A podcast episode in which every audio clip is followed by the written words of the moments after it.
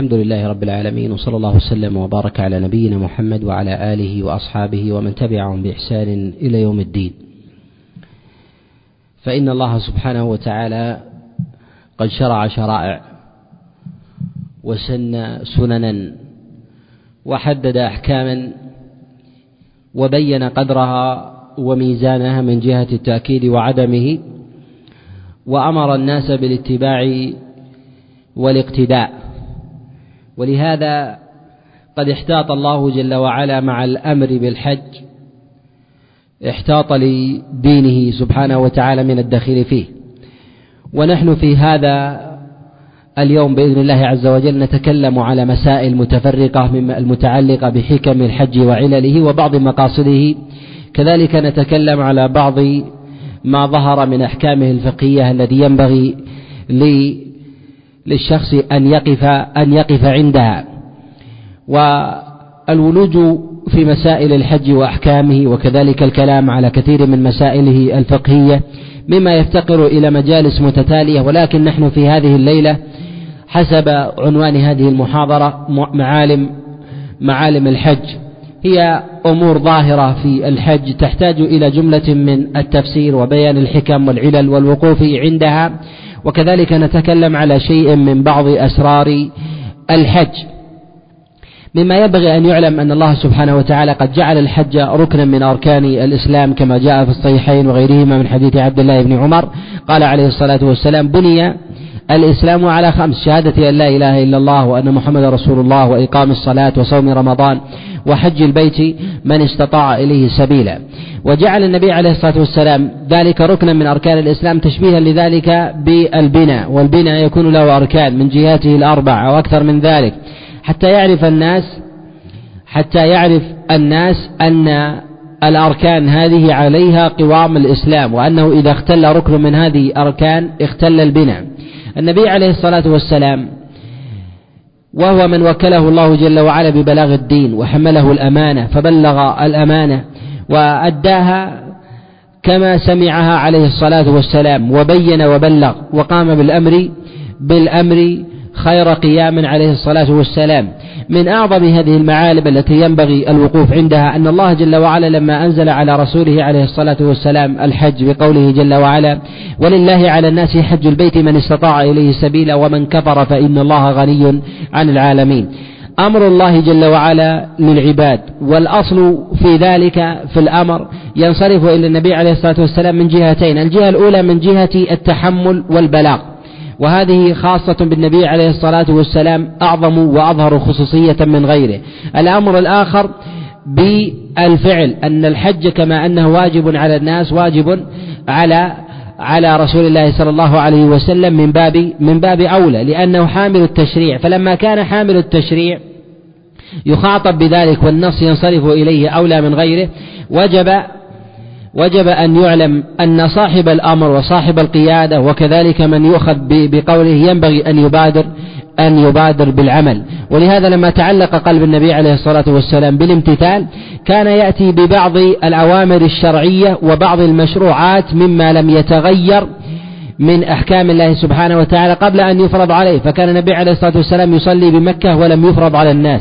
وكان يحج لما كان بمكة ولم يفرض على الناس. وكان النبي عليه الصلاة والسلام يصوم ولم ولم يكن حينئذ يفرض يفرض على الناس. ما دل على خصوصية النبي عليه الصلاة والسلام في هذا الباب وأنه ينبغي لمن لمن حمل الله جل وعلا إياه الأمانة أن يكون من أهل العبادة في المفضول فضلا فضلا عن الفاضل.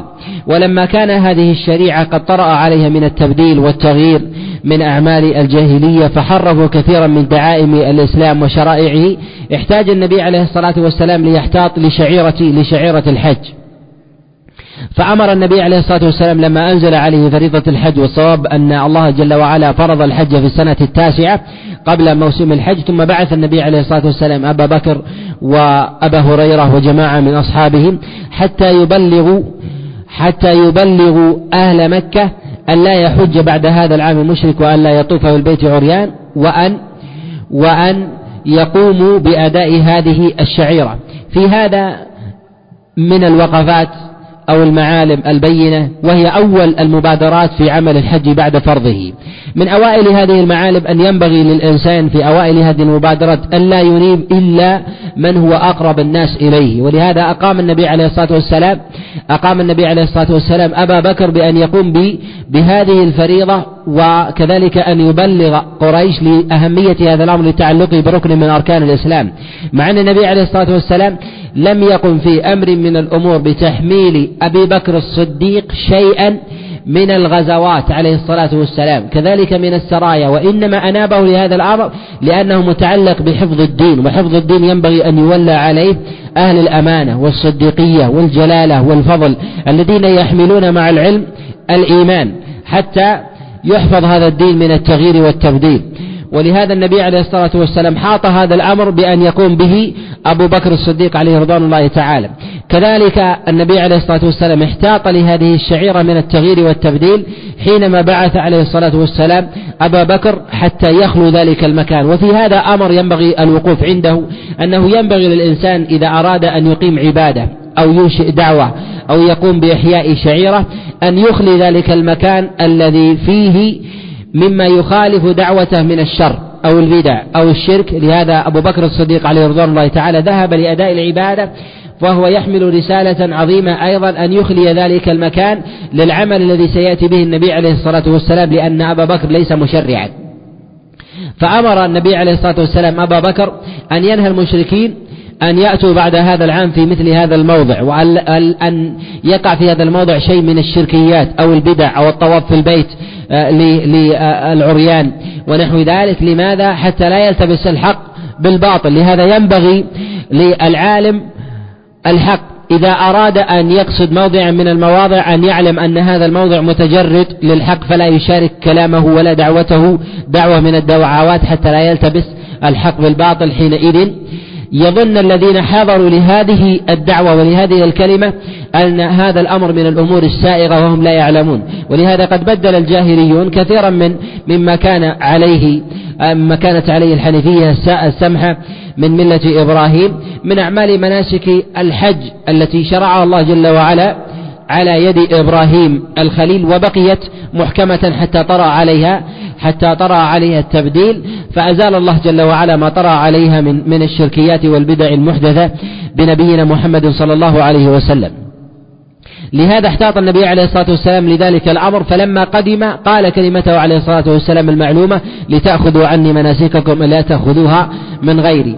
فجرد الأمر من جهة المكان. كذلك أيضا أظهر القول أنه لا يقتدى بذلك مع وجود أهل الفضل لأن الأمر يتعلق بالوحي والوحي لا يحمله إلا رسول الله صلى الله عليه وسلم.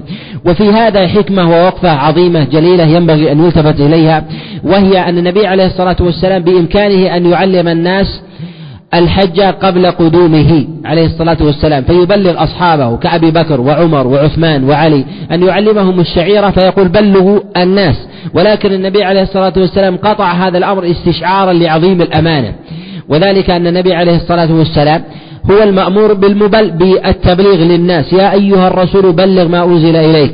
والخطاب هنا موجه للنبي عليه الصلاة والسلام خصيصة ليس على سبيل التعميم أن يبلغ للناس قولا وفعلا ولا يشترك القول والفعل في مثل هذه الشعيرة لتعلقها بركن من أركان الإسلام إلا بذات النبي عليه الصلاة والسلام فانتظر إلى أن تأتي شعيرة الحج حتى يقتدي الناس به فعلا ويقتدي به ويقتدي به عملا. كذلك أيضا من آثار ذلك النبي عليه الصلاة والسلام لاستشعاره لهذا الأمر ظهر منه جملة من الأفعال التي التي يظهر منها أنه عليه الصلاة والسلام يستشعر أهمية البلاغ للناس وأن الناس ربما يكون منهم من هو صاحب عذر ينبغي أن يلحق بالنبي عليه الصلاة والسلام بعد ذلك. لهذا النبي عليه الصلاة والسلام خرج من المدينة ودعا الناس إلى وجوب اتباعه. فذهب النبي عليه الصلاة والسلام إلى ذي الحليفة وكان قبل ذلك قد نادى في الناس أن النبي حاج هذا العام فلحق أهل المدينة بالنبي عليه الصلاة والسلام. وذهب الذين كانوا بأهل من أهل البوادي من الأعراب ومن كان حول المدينة بالنبي عليه الصلاة والسلام مما يشعر بأن النبي عليه الصلاة والسلام بعث إليهم من أصحابه من يبلغهم بهذا الأمر. كذلك النبي عليه الصلاة والسلام بعث إلى ما هو أبعد من ذلك إلى اليمن إلى علي بن أبي طالب وإلى معاذ بن جبل وإلى أبي موسى أن يأتوا إلى رسول الله صلى الله عليه وسلم يقتدوا معه في الحج. لماذا؟ لأنهم لأنهم الرسل. وفي هذا جملة من من الوقفات أظهرها أنه ينبغي لمن كان من أهل القيادة والعلم أن يأتي إليه من أراد أن يقتدي به عند مجامع الناس وشهوده حتى يأخذوا ما يحملهم إياه إلى إلى بلدانهم من شريعة الله سبحانه وتعالى فيبلغوها بلا واسطة. ولهذا أمكن أصحاب رسول الله صلى الله عليه وسلم أن ينتدب واحد منهم مع النبي عليه الصلاة والسلام فيبلغهم بالأمر. ولكن لما كان هذا الأمر على سبيل التأكيد أمر النبي عليه الصلاة والسلام الناس. لهذا جاء في حديث عبد الله بن عباس عليه رضوان الله تعالى قال كان أصحاب رسول الله صلى الله عليه وسلم منهم من لحق به في المدينة ومنهم من لحقه بذو الحليفة ومنهم من لحقه بالروحاء ومنهم من لحقه في الطريق ومنهم من لحق النبي عليه الصلاة والسلام بمكة. ما يدل على هذا الاستنفار من أصحاب النبي عليه الصلاة والسلام. ويدل أيضا على أمر مهم أنه ينبغي للإنسان أن يبرئ وأن أن يبرئ نفسه وأن يأتي بدين الله عز وجل بأسرع ما يمكنه لأنه لا يدري ماذا يعرض له. لأن الصحابة عليهم رضوان الله تعالى يمكنهم أن يأتوا بالحج بعد ذلك ولكن ليس على الوجه الذي الذي مع النبي عليه الصلاة والسلام لأنه لو طرأ عليهم شيء لسألوه. جهالة. سؤال قضية من القضايا اهتداء بهدي النبي عليه الصلاة والسلام. والنبي عليه الصلاة والسلام لما ذهب إلى ذو الحليفة مكث فيها يوما كاملا. مع أن النبي عليه الصلاة والسلام معه النساء ومعه الحوامل وقد ولدت أسماء عليها رضوان الله تعالى في ذي الحليفة. مما يدل على على مبادرة أصحاب رسول الله صلى الله عليه وسلم حتى من كان منهن من أم من الصحابيات من كانت حاملا استشعرت هذا الأمر فتبعت النبي عليه الصلاة والسلام إبراء للذمة وأداء وأداء للواجب. ثم بقاء النبي عليه الصلاة والسلام في ذي الحليفة يوما كاملا صلى فيها الظهر والعصر والمغرب والعشاء مع أن ذي الحليفة هي على بضعة أميال من المدينة مع أن الإنسان إذا خرج من بلده أحب المسير لأنه في حال قوته ونشاطه أحب أن يسلك الطريق حتى يصل حتى يصل لأنه في حال في حال عزيمة. مع ذلك أقام النبي عليه الصلاة والسلام. العلة من ذلك حتى يلحق به من كان لم يعلم بهذا الأمر ومن لم يبلغه ذلك ذلك النفير للنبي عليه الصلاة والسلام. لهذا وصف الحج بأنه بأنه الجهاد الأصغر ووصف بأنه جهاد لا قتال فيه للنساء بل أنه جهاد لا قتال فيه للرجال لمن لم يخاطب أو لم يتمكن من الغزو في سبيل الله عز وجل إن احتسب هذا الأمر. فأقام النبي عليه الصلاة والسلام في هذا الموضع مما ينبغي أن يقتدي به أهل هديه بالانتظار والترقب. لمن لم يستطع الحضور سواء العالم في حال في حال تعليمه أن ينتظر من لم يأتي حتى يسمع الجميع. كذلك أن يتتبع مواضع التعليم للناس والتوجيه ونحو ذلك. كذلك بالنسبة لصاحب المال والنفقة أن يتتبع الناس في مواضعهم. قدر إمكانه ووسعه كما كان رسول الله صلى الله عليه وسلم يبعث لأهل المدينة ولأهل الأعراب وكذلك لمن كان في في الأطراف من أهل الآفاق من اليمن والطائف وغيرها حتى يلحق برسول الله صلى الله عليه وسلم أنه حج حاج هذا العام. فأقام النبي عليه الصلاة والسلام في هذا الموضع لمقصد عظيم أن هذا فيه بداية بداية المناسك وبداية التوحيد وإظهاره شعيرة لله سبحانه وتعالى. أن يقوم بها الناس على على اختلافهم. كذلك أيضا فيه بيان أن شريعة الله عز وجل ينبغي أن يخاطب بها الذكر والأنثى والصغير والكبير أن يشركوا بهذا بهذا بهذا الأمر. وذلك جاء أصحاب رسول الله صلى الله عليه وسلم على اختلاف أنواعهم حتى منهم الصبي الصغير كما جاء في الصحيح من حديث كريب عن عبد الله بن عباس. قال جاءت امرأة النبي عليه الصلاة والسلام لما لحقته بالروحاء فرفعت صبيها فقالت يا رسول الله ألي هذا حج؟ قال نعم ولك ولك أجر. وفي قوله عليه الصلاة والسلام حينما قال نعم أي له حج ولك أجر إشارة إلى أن التعب لا يضيعه الله سبحانه وتعالى. وفي هذا إشارة إلى إجابة السائل إلى أزيد ما سأل عنه فإنها سألت عن هذا الصبي ولم تسأل عن نفسها.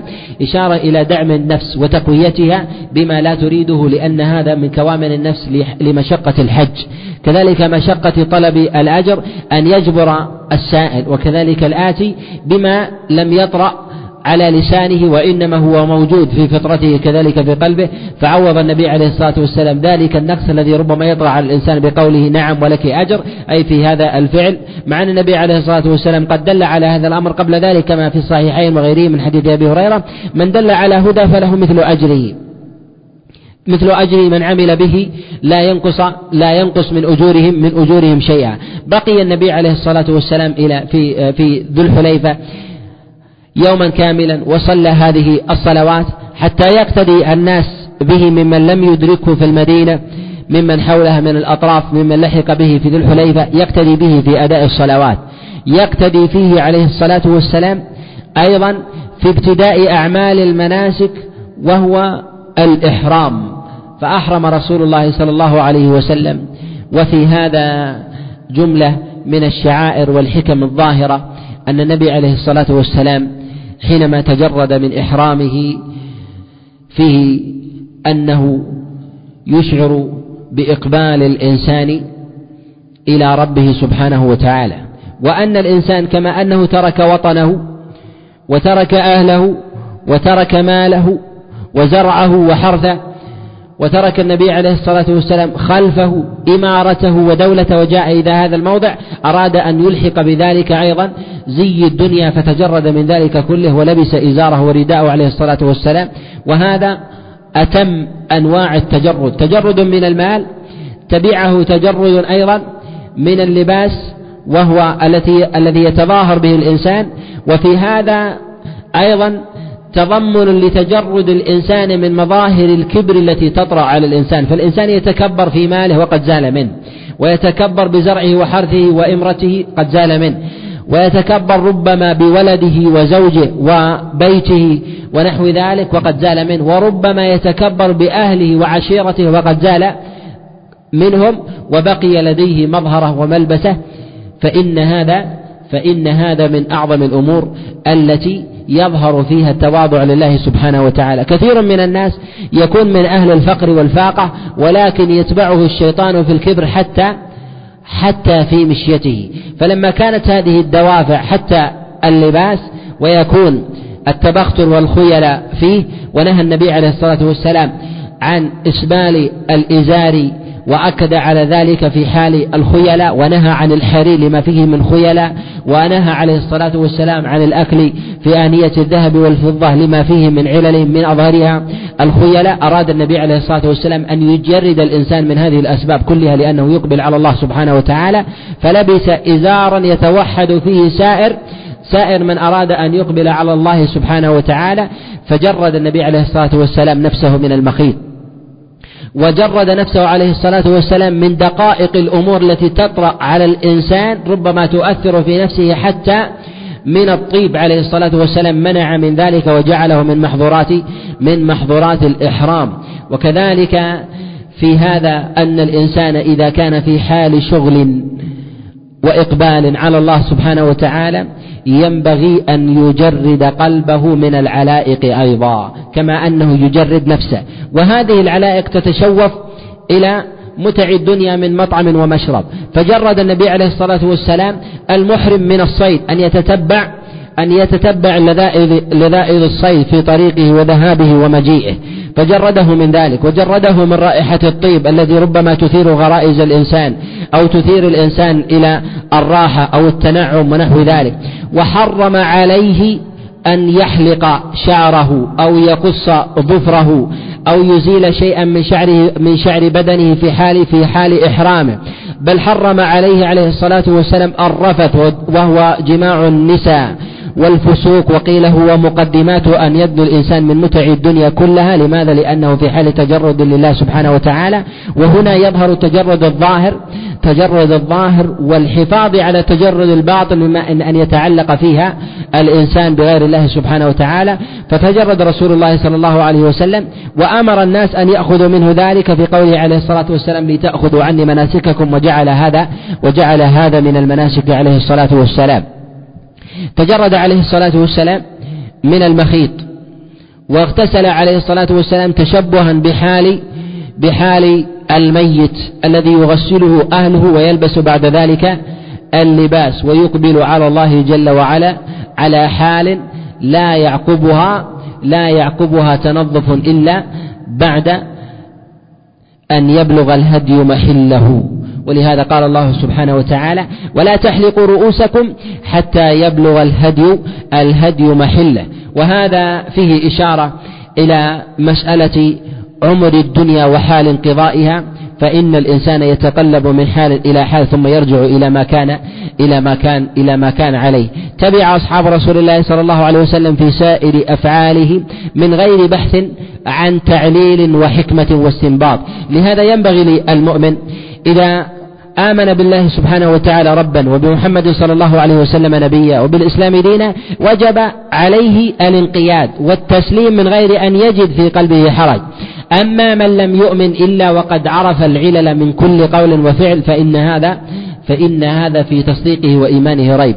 لهذا فاق أصحاب رسول الله صلى الله عليه وسلم سائر الأمة الذين يأتون بعدهم ليقين وقر وقر في قلوبهم واليقين الذي وقر في قلوبهم أثر على العمل الذي يؤدونه ولو كان ولو كان قليلا. لهذا كان رسول الله صلى الله عليه وسلم يحذر من التعدي على أصحابه عليهم رضوان الله تعالى. لما؟ لأن هذا فيه أثر أثر عمل الباطن وعمل الباطن لا يدركه كل أحد. التابعون أتباع التابعين لديهم من العمل والعبادة والتدين لله عز وجل الظاهر بل في متأخر الأمة من التدين والعبادة الظاهرة ما لم يكن في خواص أصحاب رسول الله صلى الله عليه وسلم في الظاهر ولكن عمل القلب يتباينون فيه. لهذا قال عليه الصلاة والسلام قال عليه الصلاة والسلام لا تسبوا أصحابي فهو الذي نفسي بيده لو, لو أنفق أحدكم ملء مثل أحد ذهبا ما بلغ مد أحدهم ولا نصيفه والنصيف هو ملء الكف. ملء الكف من الذهب لا يبلغ لا يبلغ الإنسان لو أنفق مثل أحد ذهبا لماذا لعمل القلب. وثمة وقفة كما روى الترمذي عليه رحمة الله في سننه عن عمر بن الخطاب عليه رضوان الله تعالى لما استنفر النبي عليه الصلاة والسلام أصحابه أن ينفقوا. فقال عمر بن الخطاب عليه رضوان الله لأسبقن أبا بكر إن سبقته يوما. يعني بهذه النفقة. فجاء عمر بن الخطاب عليه رضوان الله بنصف ماله. فجاء إلى النبي عليه الصلاة والسلام فدفع له ماله. قال له النبي عليه الصلاة والسلام ماذا أبقيت لأهلك؟ لم يسأله النبي عليه الصلاة والسلام كم أنفقت؟ قال كم أبقيت؟ لأن هذا هو الذي له أثر أثر في النفس. قال النبي قال عمر بن الخطاب عليه رضوان الله تعالى يا رسول الله أبقيت لهم شطر مالي. التفت النبي عليه الصلاة والسلام إلى أبي بكر فقال له كم أبقيت؟ قال أبقيت لهم الله ورسوله. قد يكون نصف عمر أكثر من كل أبي بكر لكن ليس هذا الحساب عند الله عز وجل. لأن قد يكون نصف أبي بكر ألف. ومال عم نصف مال عمر بن الخطاب عليه رضوان الله تعالى ألف. وكل مال أبي بكر عشرة. ولكن النبي عليه الصلاة والسلام ما سأل عن هذا وأثره في الأمة وإنما في أثر في أثره في قلب في قلب الإنسان. فقال ماذا أبقيت؟ فقال عمر بن الخطاب أبقيت نصف مالي وسأله ماذا أبقيت؟ فقال أبقيت مالي مالي كله وأيقن عمر بن الخطاب عليه رضوان الله تعالى بأن أبا بكر لم يشغل قلبه شيء من الدنيا ولم يبقي لأحد حظا لا أهلا ولا ذرية ولم يبقي لنفسه شيئا من الدنيا لماذا؟ لأن الداعي هو النبي عليه الصلاة والسلام فبه يعلم أن أصحاب رسول الله صلى الله عليه وسلم حينما ينفق القليل ينفقونه مع مع يقين تام. وليس المراد بذلك أن له أثر ولكن كان القلب منصرف لله جل وعلا وخالي من أي شيء من متاع من متاع الدنيا ولذائذها لهذا من ينظر إلى العمل لأثره. ومن ينظر إلى العمل من جهة كمه. فإنه ينظر إلى مقياس لا ينظر له الله سبحانه وتعالى. الله عز وجل ينظر إلى إلى ما في القلب وهو التسليم والانقياد. لهذا كان أصحاب رسول الله صلى الله عليه وسلم ينقادون مع النبي عليه الصلاة والسلام في أعمال متتابعة من أعمال الحج من غير نظر إلى تعليل. قبلوا الحجر يقبلون. ولهذا كان عمر بن الخطاب عليه رضوان الله تعالى يقول لما كان يقبل الحجر كما في الصحيحين قال والله إني لأعلم أنك حجر لا تضر ولا تنفع. ولولا أني رأيت رسول الله صلى الله عليه وسلم يقبلك ما قبلتك لهذا كان عمر بن الخطاب عليه رضوان الله تعالى بلغ من المنزلة من الصديقية وعلو المنزلة والرتبة عند الله عز وجل ما بلغ للانقياد التام والتسليم والتسليم الذي لا نظير لا نظير له وبه يعلم أن من اتبع من غير بحث إلى بحث في تعليل. إذا ثبت لديه الدليل وجب, وجب عليه أن ينقاد.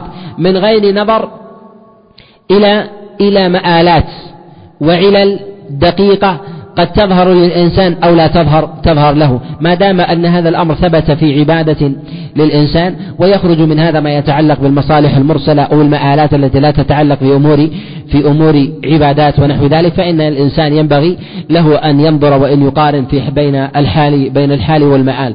تجرد رسول الله صلى الله عليه وسلم من هذه الأمور. وإذا نظر الإنسان لما حرمه الله جل وعلا على المحرم جملة من محظورات من محظورات الإحرام وجد أن هذه المحظورات هي متعلقة بتجرد الإنسان من الدنيا. ينبغي أن يتجرد منها وأن يقبل على الله سبحانه وتعالى سواء ما يتعلق بالمخيط أو ما يتعلق بالطيب أو ما يتعلق بالقرب من النساء أو ما يتعلق بشهوة البطن وهو الطعام. منع الله جل وعلا الإنسان من من الصيد ونحو ذلك. أو ما يتعلق بالتزين حينما حرم الله عز وجل على الحاج أن يغطي أن يغطي أن يغطي شعره. كأنه قد أقبل على الله سبحانه وتعالى وما ستر من ذلك إلا إلا ما يستره الإنسان من سوءته وما يستره الإنسان حياء من حياء من الناس من ستر الإنسان لعاتقيه. وفي هذا أيضا إشارة إلى الإسراع إلى الله سبحانه وتعالى كحال الذي الذي ينفر. النبي عليه الصلاة والسلام حينما لبس الإزار والرداء الإزار والرداء يلبسه الإنسان وليس هو بمخيط. كحال الذي فزعه أمر جر ثيابه ولبس وستر وستر عورته وستر منكبيه كأن ثم كأنه ثمة أمر وخطب جسيم يريد أن يلحق أن يلحق به. ولهذا النبي عليه الصلاة والسلام لما فزع كما في البخاري في حديث عائشة جر ثوبه عليه الصلاة والسلام وركب وركب خيلا ولما النبي عليه الصلاة والسلام لما ذكر تبرا من ذهب كما في البخاري ذهب النبي عليه الصلاة والسلام وقد وجر وجر رداءه. وفي هذا إشارة إلى أن الإنسان حينما منع من المخيط منع من التلذذ وإظهار وإظهار وإظهار جميل ومحاسن الثياب إلى أمر آخر وما يتعلق بالإقبال فزعا. أنني أتيتك على سبيل العجل مقبلا على الله سبحانه وتعالى بهذا اللباس الذي مقتضى أن الإنسان وجد هذا اللباس ثم ستر به عورته حتى يقبل على الله سبحانه وتعالى. كذلك أيضا فيه إشارة إلى التساوي بين الناس في إقبالهم على الله سبحانه وتعالى. فيكون الفقير والغني وكذلك الصغير والكبير كلهم على السواء. لا يفرق بينهم لا يفرق بينهم من حال اللباس وفيه إشارة إلى حكمة عظيمة جليلة أن الخلق بين يدي الله سبحانه وتعالى على هذا النحو. لا يقرب أحد من جهة المكان ولا من جهة السماع فهم بصوت واحد وبدرجة صوت واحدة يسمعون الله جل وعلا. لهذا قد روى الإمام أحمد في كتابه المسلم من حديث جابر بن عبد الله عن عبد الله بن أنيس قال قال رسول الله صلى الله عليه وسلم يحشر العباد يوم القيامة حفاة عراة غرلا فيناديهم الله جل وعلا بصوت يسمعه من بعد كما يسمعه من قرب فيقول أنا الملك أنا الديان. لا ينبغي لأحد من أهل النار أن يدخل النار وله عند أحد من أهل الجنة حق حتى يقصه منه. ولا ينبغي لأحد من أهل الجنة أن يدخل الجنة وعليه لأحد من أهل النار حق حتى يقصه منه. قالوا يا رسول الله كيف وإن نأتي الله عز وجل حفاة عراة؟ قال عليه الصلاة والسلام بالحسنات بالحسنات والسيئات. في هذا تشبيه لحال لحال الناس بين يدي الله سبحانه وتعالى والعرض والعرض عليه. يتجرد الناس في هذا الموضع ويصاحب ذلك إظهار الانقياد بالقول وفيه إشارة إلى أنه كما أن الله عز وجل طهر باطن الإنسان والدوافع التي تشوب قلب الإنسان وطهر ظاهره من جميع ما يدفع الإنسان إلى إلى الغلو والتكبر والمحرمات. ينبغي أن أن يطهر اللسان أيضا. فشرع الله عز وجل للإنسان ما يسمى بالتلبية أن ينادي بما نادى به النبي عليه الصلاة والسلام فيقول لبيك اللهم لبيك لبيك لا شريك لك لبيك إن الحمد والنعمة لك والملك لا شريك لك. وفي هذا حكم عظيمة جليلة من أظهرها أن الدين كما أنه في القلب والجوارح كذلك ينبغي أن يظهر على على اللسان. كذلك أيضا أن انقياد الإنسان لله سبحانه وتعالى ينبغي أن يظهر على لسان الإنسان إظهارا للجميل وإظهارا للتوحيد وأعظم الألفاظ عند الله سبحانه وتعالى ما يتعلق بتوحيده. لهذا كانت ألفاظ الاستجابة متعلقة بأسماء الله عز وجل وصفاته وألوهيته وربوبيته وكلها متضمنة لهذا الأمر. في قوله عليه الصلاة والسلام لبيك اللهم لبيك. لبيك لا شريك لك لبيك. إن الحمد والنعمة لك والملك لا شريك لك. وثمة أيضا حكمة أخرى. أن أصحاب رسول الله صلى الله عليه وسلم حينما كانوا يسمعون النبي عليه الصلاة والسلام يلبون ما كان كلهم يلبي بتلبية النبي عليه الصلاة والسلام ولكن يلبون بتلبية أخرى كان يقرهم عليها عليه الصلاة والسلام. كما جاء عن عمر بن الخطاب حديث المسور أن عمر بن الخطاب كان يقول لبيك مرغوبا ومرهوبا إليك لبيك ذا النعماء والفضل الحسن. وكان عبد الله بن عمر عليه رضي الله تعالى كما رواه كما كما جاء في الصحيح من حديث مالك عن نافع عن عبد الله بن عمر أنه كان يلبي بتلبية النبي عليه الصلاة والسلام ويقول لبيك وسعديك والخير بيديك لبيك ذا النعماء. والفضل الحسن. وكان أنس بن مالك عليه رضوان الله تعالى يقول لبيك حقا حقا تعبدا ورقا. في هذا إشارة إلى أن الموحد الذي يوحد الله عز وجل إذا نطق بلسانه التوحيد وفقه الله عز وجل على أي لفظ على أي لفظ كان. ولهذا لما جاء الرجل إلى رسول الله صلى الله عليه وسلم فقال يا رسول الله إني لا أعرف دندنتك ولا دندنة معاذ ولكني أقول كما أقول لا إله إلا الله محمد رسول الله. قال نحن حولها ندندن. حينما أقر النبي عليه الصلاة والسلام الصحابة عليهم رضوان الله تعالى على هذه الأنواع من التلبية إشارة إلى أن الإنسان ينبغي أن يذكر الله عز وجل بكل المعاني السليمة الصحيحة. إن وافق ولفظ النبي عليه الصلاة والسلام فهذا هو الأكمل والأحسن وإن لم يتيسر له فإنه يذكر الله عز وجل على ما يجري من لسانه من ألفاظ التعظيم. لهذا النبي عليه الصلاة والسلام أطلق هذا الأمر في أعظم أركان الإسلام العملية فقال عليه الصلاة والسلام أما الركوع فعظموا فيه الرب. يعني بسائر الألفاظ ألفاظ التعظيم من المعاني السليمة. وأما السجود فأكثر فيه من الدعاء في أي نوع من أنواع الدعاء وهذا من أعظم التيسير من أعظم التيسير للأمة. وفي الحكم من إظهار التلبية حتى يشاهد الناس الحاج. حتى يشاهد الناس الحاج. ويعظم مقامه لأنه قاصد وزائر بيت الله. فله من التعظيم ما ليس ما ليس لغيره. لهذا كان عبد الله بن مسعود عليه رضوان الله تعالى كما جاء عند ابن أبي شيبة وغيره كان إذا رأى الحجاج بالكوبة يلبون دخل معهم ويقول لبيك اللهم لبيك لبيك لا شريك لك لبيك حتى يدخل في أمر هذه الرحمة. كذلك أيضا يظهر أيضا حتى يعلم الناس الآخرين أن هؤلاء الحجاج ينبغي أن يكون لهم من التوقير والاحترام ما ليس لغيرهم من الناس. وهذا إذا كان الله سبحانه وتعالى قد حرم أن ينفر صيد الحرم فكيف في الحاج الذي زار البيت الحرام؟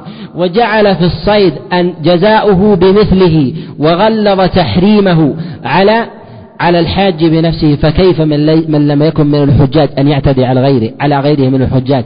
وكيف ممن تلبس بالإحرام أن ينفر حاجا أو يوقظه من نومه وقد استغرق من غير حاجة أو يراه جائعا ولا يطعمه أو يراه عريانا ولا يكسوه؟ وهذا وهذا أرى أنه من أعظم من أعظم أنواع عدم الإطعام وعدم كساية الفقير وإعانته أو إزعاجه أن يزعج إنسان قد أقبل على الله سبحانه وتعالى. ولهذا الإنسان يتحفز حينما يرى صيد ألا يزعجه ينحى عنه يمنة ويسرة لا ينفره لماذا؟ لأنه في الحرم. وأما في غير الحرم فليس له حرمة. ولهذا الحاج زاد حرمة على حرمته التي حرمها الله عز وجل أينبغي أن يعظم وأن يحترم لأنه زائر زائر بيت الله سبحانه وتعالى. لما كان النبي عليه الصلاة والسلام كان يغاير بين تلبيته من موضع إلى موضع فكان إذا على نشزا لبى وإذا هبط واديا لبى وإذا لقي راكبا لبى ويلبي عليه الصلاة والسلام أدبار الصلوات. وهذا جاء عن جماعة من السلف كعلقمة والأسود وأبي الأحوص وعبد الرحمن بن يزيد وغيرهم من الفقهاء. كانوا كانوا يلبون إذا علوا نشزا وهبطوا واديا ولقوا راكبا وأدبار وأدبار الصلوات. وهذه التلبية في هذا التنوع فيه إعلام الناس. لهذا قال إذا لقي راكبا أي اعلم أيها الراكب أننا من زوار البيت الحرام ولنا من الخصوصية وتسهيل الطريق ما ليس ما ليس لغيرنا. لهذا خص ذلك بأنه إذا لقي لقي راكبا. كذلك إذا على نشزا حتى يتذكر من لم يتذكر من النوم من مرافق الحجاج. ولهذا كان سعيد بن جبير يوقظ الحجاج فيقول لبوا فإني فإن لبوا قوموا فلبوا وهم نوم. فإني سمعت عبد الله بن عباس عليه رضوان الله يقول إنها زينة زينة الحج. وكما جاء عن رسول الله صلى الله عليه وسلم في الخبر أفضل الحج العج العج والثج. والمراد بالعج هو الجهر بالتلبية.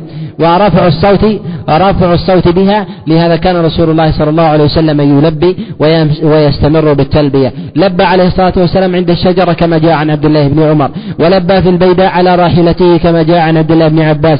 ولزم النبي عليه الصلاة والسلام تلبيته وكان أصحاب رسول الله صلى الله عليه وسلم عليه الصلاة والسلام يلبون بين وقت وآخر بتلبيتهم التي أقرهم عليها عليه الصلاة والسلام. لما قدم النبي عليه الصلاة والسلام على مشارف البيت الحرام وعلى حدوده أقام عليه الصلاة والسلام وبات. وبات في ذلك يوما.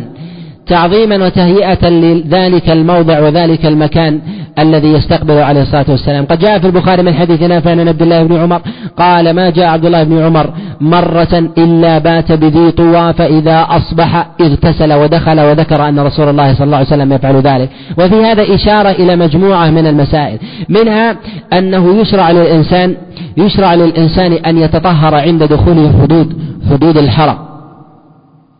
حدود الحرم أن يتطهر قبل دخولها. وهذا من السنن المهجورة التي غفل عنها كثير من الناس من التطيب قبل دخول قبل دخول الحرم. وفيه أيضا تعظيم المكان وتشريفه أن ينبغي الإنسان أن يدخله وهو على تمام تمام وكامل طهارته. وبإمكان النبي عليه الصلاة والسلام أن يتوضأ. وضوءا يغنيه ويستبيح بذلك عبادة ولكنه اغتسل رسول الله صلى الله عليه وسلم تعظيما لهذا الموضع. كذلك أيضا فيه أيضا شفقة على رعيته من المقاصد لإقامته عليه الصلاة والسلام على في هذا الموضع قبل دخوله مكة حتى يلحق به من يلحق. ولهذا ذكر أبو زرعة عليه رحمة الله أن الذين تبعوا رسول الله صلى الله عليه وسلم مئة وعشرين ألفا من أصحابه عليه رضوان الله تعالى. وهذا جمع غفير يستلزم من الراعي ومن المعلم أن يكون رفيقا بهم من جهة, من جهة التعليم ورفيقا بهم من جهة المسير فبات النبي عليه الصلاة والسلام في هذا الموضع حتى يلحق به من لم يلحق ويستريح من لم من لم يسترح حتى يقتدوا برسول الله صلى الله عليه وسلم بعد دخوله بعد دخوله البيت. وذلك أن تلك المرحلة التي كان النبي عليه الصلاة والسلام فيها لم يذكر عن النبي عليه الصلاة والسلام أنه بات يوما إلا في هذا الموضع بالبطحاء أقام النبي عليه الصلاة والسلام.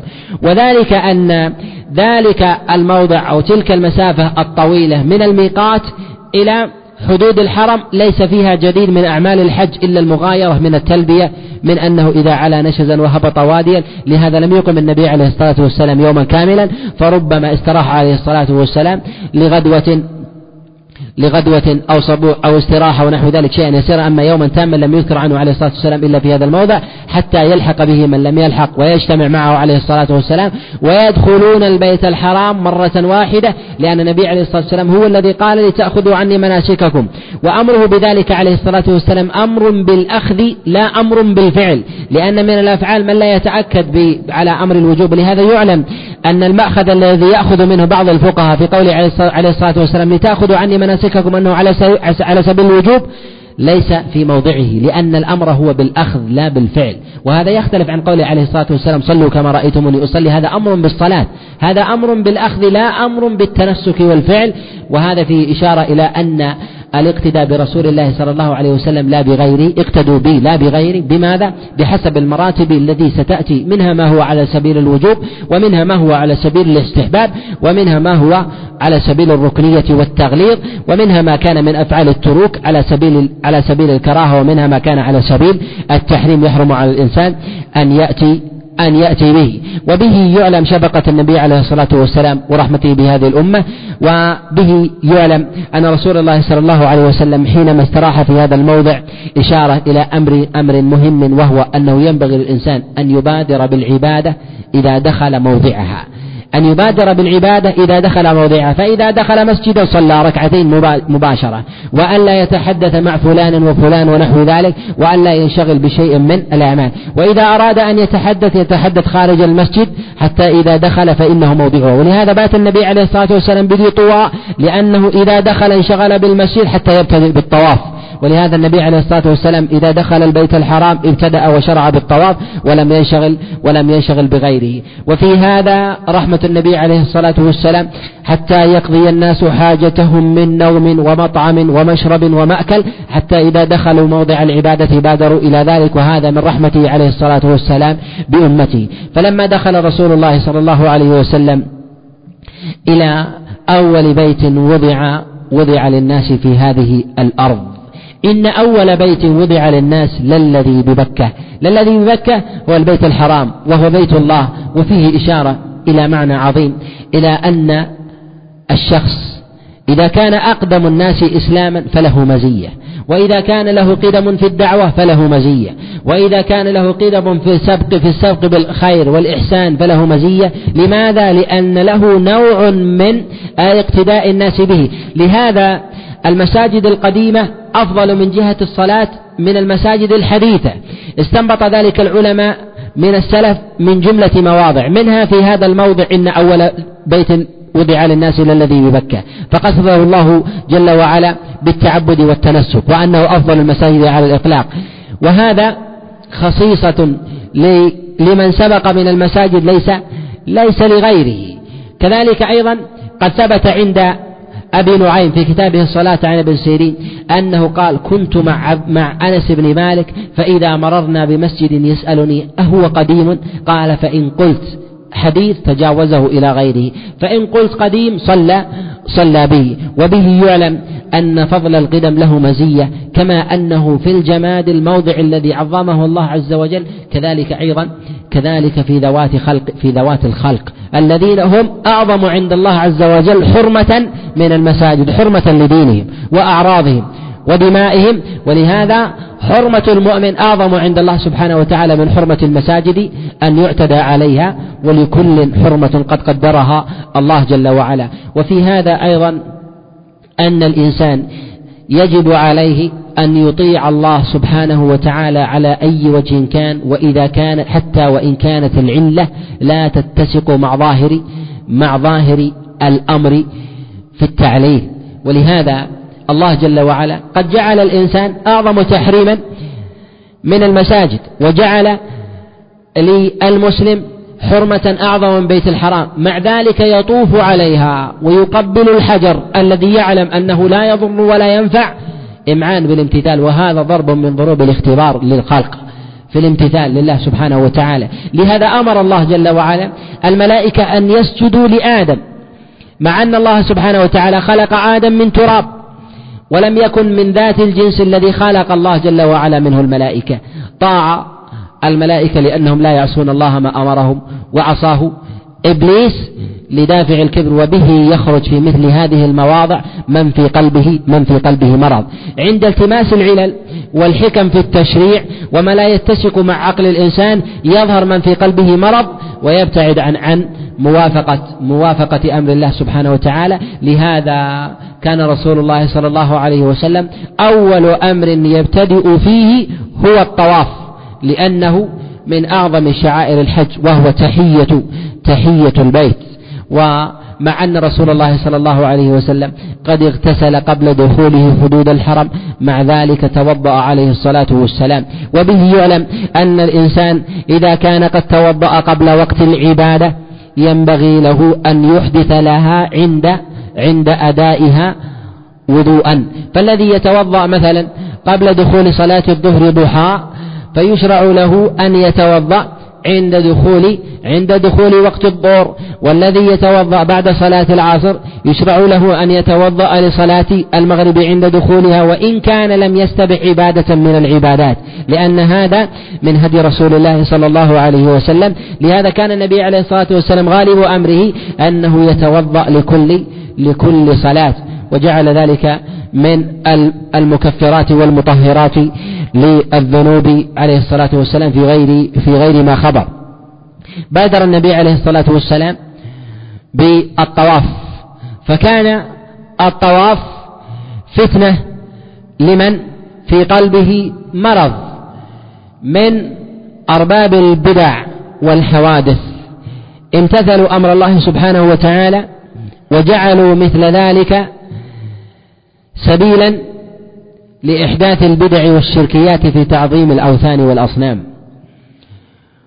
وجعل الله جل وعلا ذلك كما أنه عبادة ورحمة للأمة لمن في قلبه خير وصلاح وهداية والامتثال. جعله الله جل وعلا أيضا فتنة لمن؟ لمن تكبر وعاند. لهذا كان من كفار قريش من يطوف عند البيت الحرام. ولكنه لا يسجد تكبرا أن يضع وجهه بالتراب. ومنهم من لا يركع لله سبحانه وتعالى. والناس في هذا الموضع أهل الإيمان والتوحيد يطوفون على البيت الحرام على الكعبة امتثالا لأمر الله سبحانه وتعالى في قوله جل وعلا وليطوفوا أي يجب عليهم أن يطوفوا. لهذا ذهب غير واحد من العلماء إلى أن الطواف بالبيت الحرام ويسمى بطواف القدوم أنه واجب. وهذا ذهب إليه الإمام مالك بل ذهب إلى أنه إن تركه وجب عليه وجب عليه دم. وجماهير العلماء على أنه من السنة وأنه ينوب عن تحية المسجد في بقية المساجد. في بقية في بقية المساجد. وهذا وهذا ظاهر وهو محل اتفاق عند السلف. ولهذا الآفاقي إذا قدم إلى البيت الحرام يطوف ويجزيه عن أداء الصلاة. أما أهل مكة الذين يأتون مباشرة إن طافوا أجزاهم عن الصلاة وهذا هو السنة. وإن أدوا الركعتين فإن فإن هذا فإن هذا سنة أيضا. وكثير من الناس يقدمون إلى البيت الحرام ويظنون أن الإنسان إذا قدم إلى البيت الحرام أنه يؤدي ركعتين ويجزيه ذلك. يقال لا.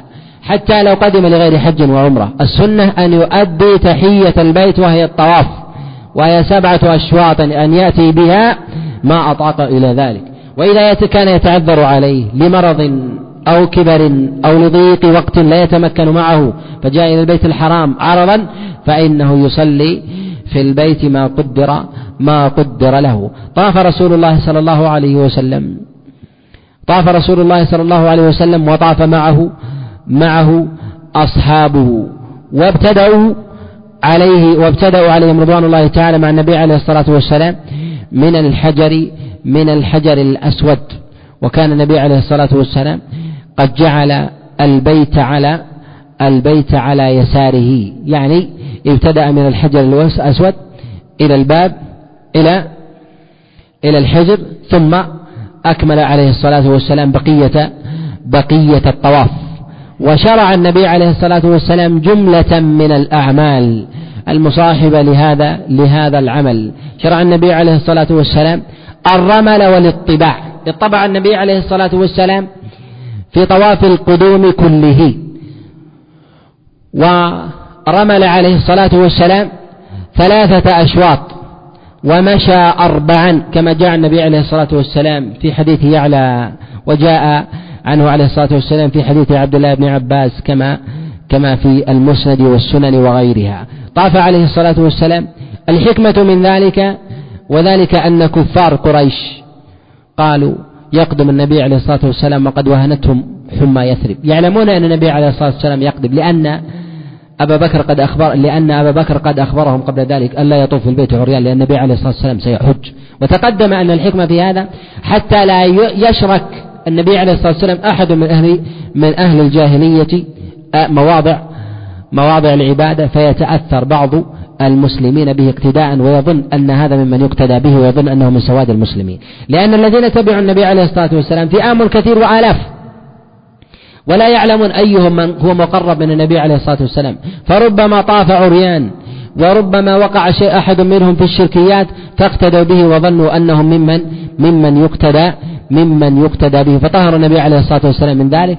وفي هذا حكمة يعني في الرمل والاطباع أنه ينبغي للمسلمين. وإن كان المشركون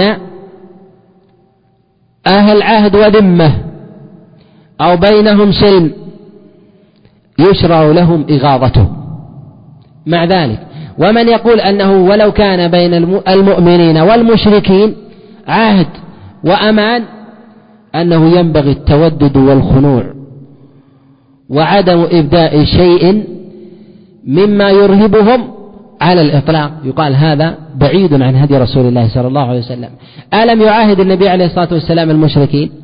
بل عاهدهم وهم مشركون. ومع ذلك النبي عليه الصلاة والسلام بلغه ما جاء ما جاءه ما جاءه من قوله في في قولهم يأتي النبي عليه الصلاة والسلام وقد وهنتهم وهنتهم حمى حمى يثرب. وفي هذا أيضا أمر أنه ينبغي لمن بلغه مما يقوله المشركون في المسلمين أن يبلغ المسلمين ما يدور في نوادي المشركين عنهم.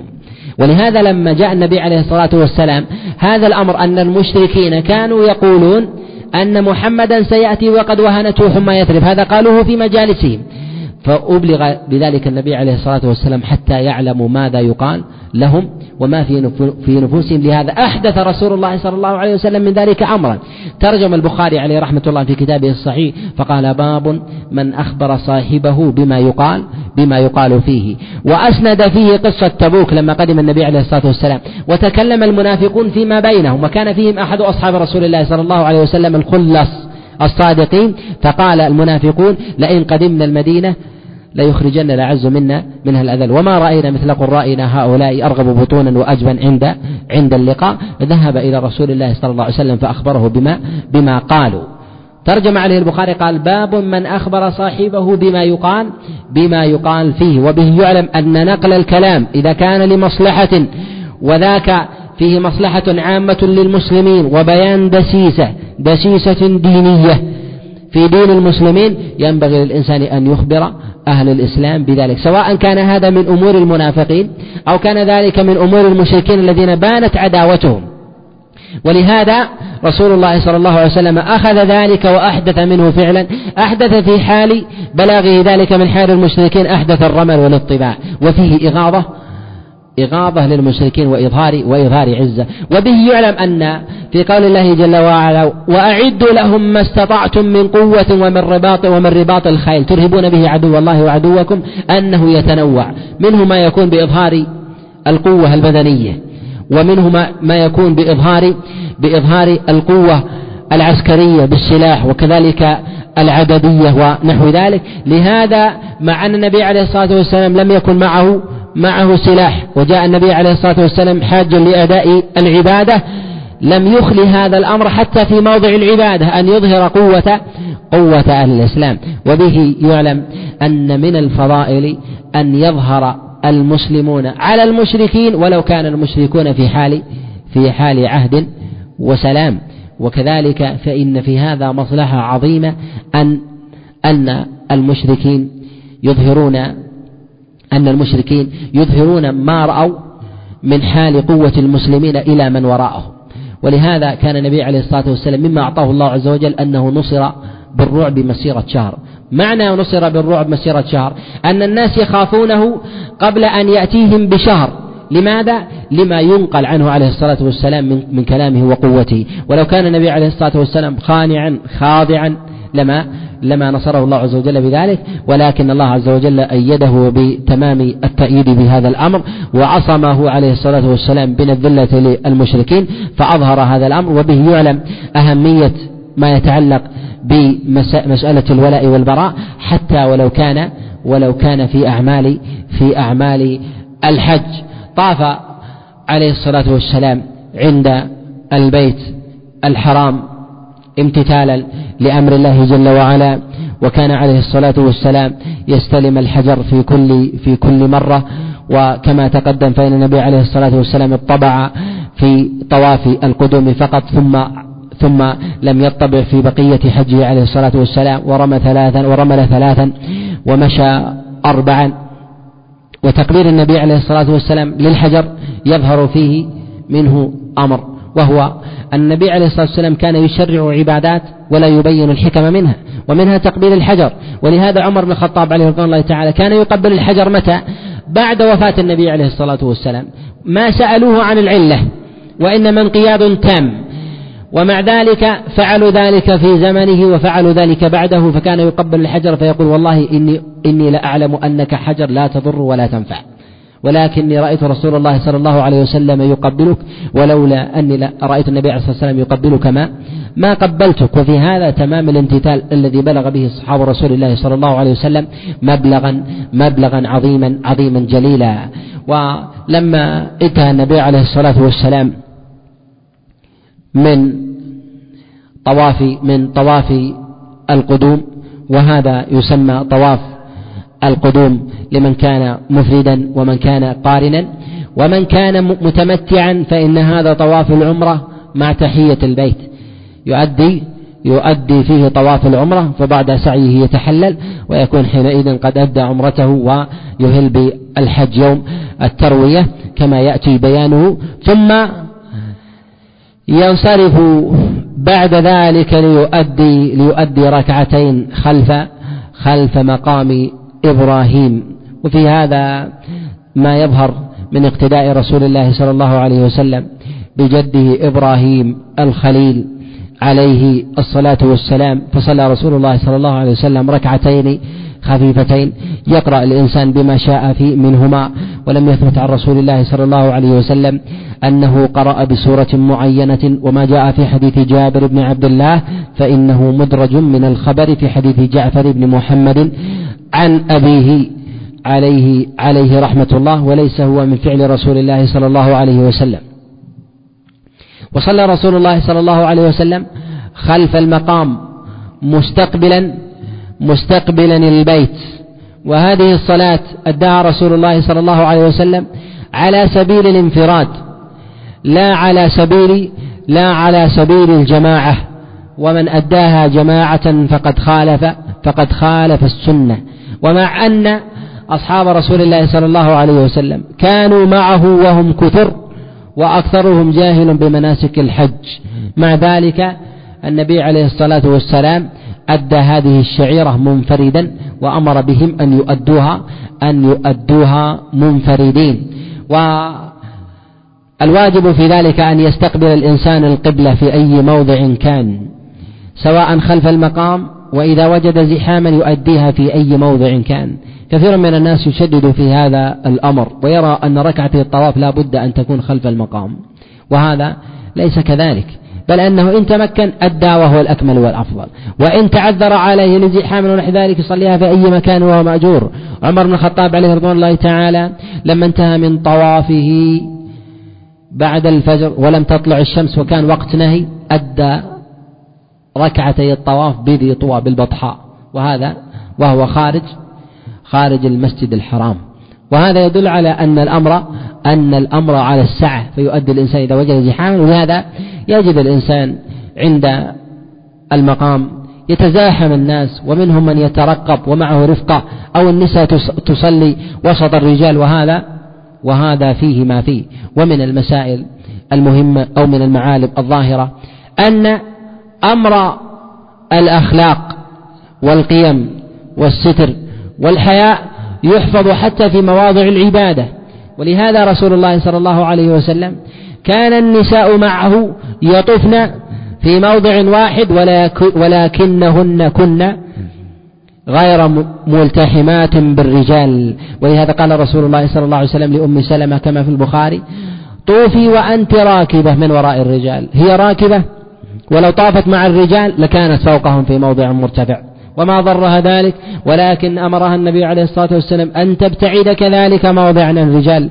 وقد روى الفاكهي من حديث زائدة عن إبراهيم عن عمر بن الخطاب عليه رضوان الله تعالى أنه كان إذا رأى رجلا مندسا بين النساء يطوف ضربه بالدرة. وهذا تعظيما لأمر الحياء والحشمة وصونا للنساء. وهذا ما زال الأمر عليه إلى عهد قريب حتى كثر الناس وأصبح الناس. ملايين يكونون في موضع واحد فربما كان في البيت الحرام مليونين أو ثلاثة في موضع واحد فعسر هذا على الناس وشق وشق عليهم. ولهذا قد ذكر ابن بطوطة في كتابه الرحلة لما ذكر قال أتيت إلى إلى البيت الحرام؟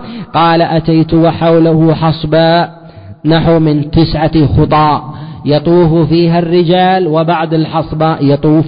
يطوف النساء حتى لا يختلط الرجال حتى لا يختلط الرجال بالنساء. وهذا في البيت الحرام في موضع العبادة. وبه يعلم أن هذا إذا كان في هذا الموضع فهو في غيره في غيره من باب من باب أولى. كان عمر بن الخطاب عليه رضوان الله تعالى يدفع الناس ويعلمهم وإن كانوا في مثل هذا الموضع وفيه أمر وإشارة إلى أمر مهم ومطلب ومقصد. أن الأمر بالمعروف والنهي عن المنكر والإصلاح حتى وإن كان في مواضع العبادة في مسجد لا يأنف من الإنسان منه قبولا. أن ينصحه من حوله في قيامه بمخالفة المسجد أو في البيت الحرام. أن يأمر بالمعروف وينهى عن المنكر. ولهذا عمر بن الخطاب عليه رضوان الله تعالى كما جاء عند عبد الرزاق وغيره من حديث أبي سلامة. قال كان عمر بن الخطاب عليه رضوان الله تعالى يفرق النساء لما رآهم يغتسلون من حياض يتوضؤون من حياض واحدة ويرميهم بالدرة ويناديه يا فلان فيأتيه فيقول لبيك وسعديك فيقول لا لبيك ولا سعديك. ألم أقل لك اجعل للرجال حياضا وللنساء حياضا حتى يغتسل كل واحد منهم عن الآخر؟ وفي هذا أن النصيحة والأمر بالمعروف والنهي عن المنكر والاحتساب في مثل هذه المواضع أيضا من الأمور المهمة. لما؟ لأن الناس منهم من يأتي من الآفاق منهم الأعراب ومنهم الجهلة ومنهم من هو بعيد يقتضي ذلك توجيه الناس وإرشادهم.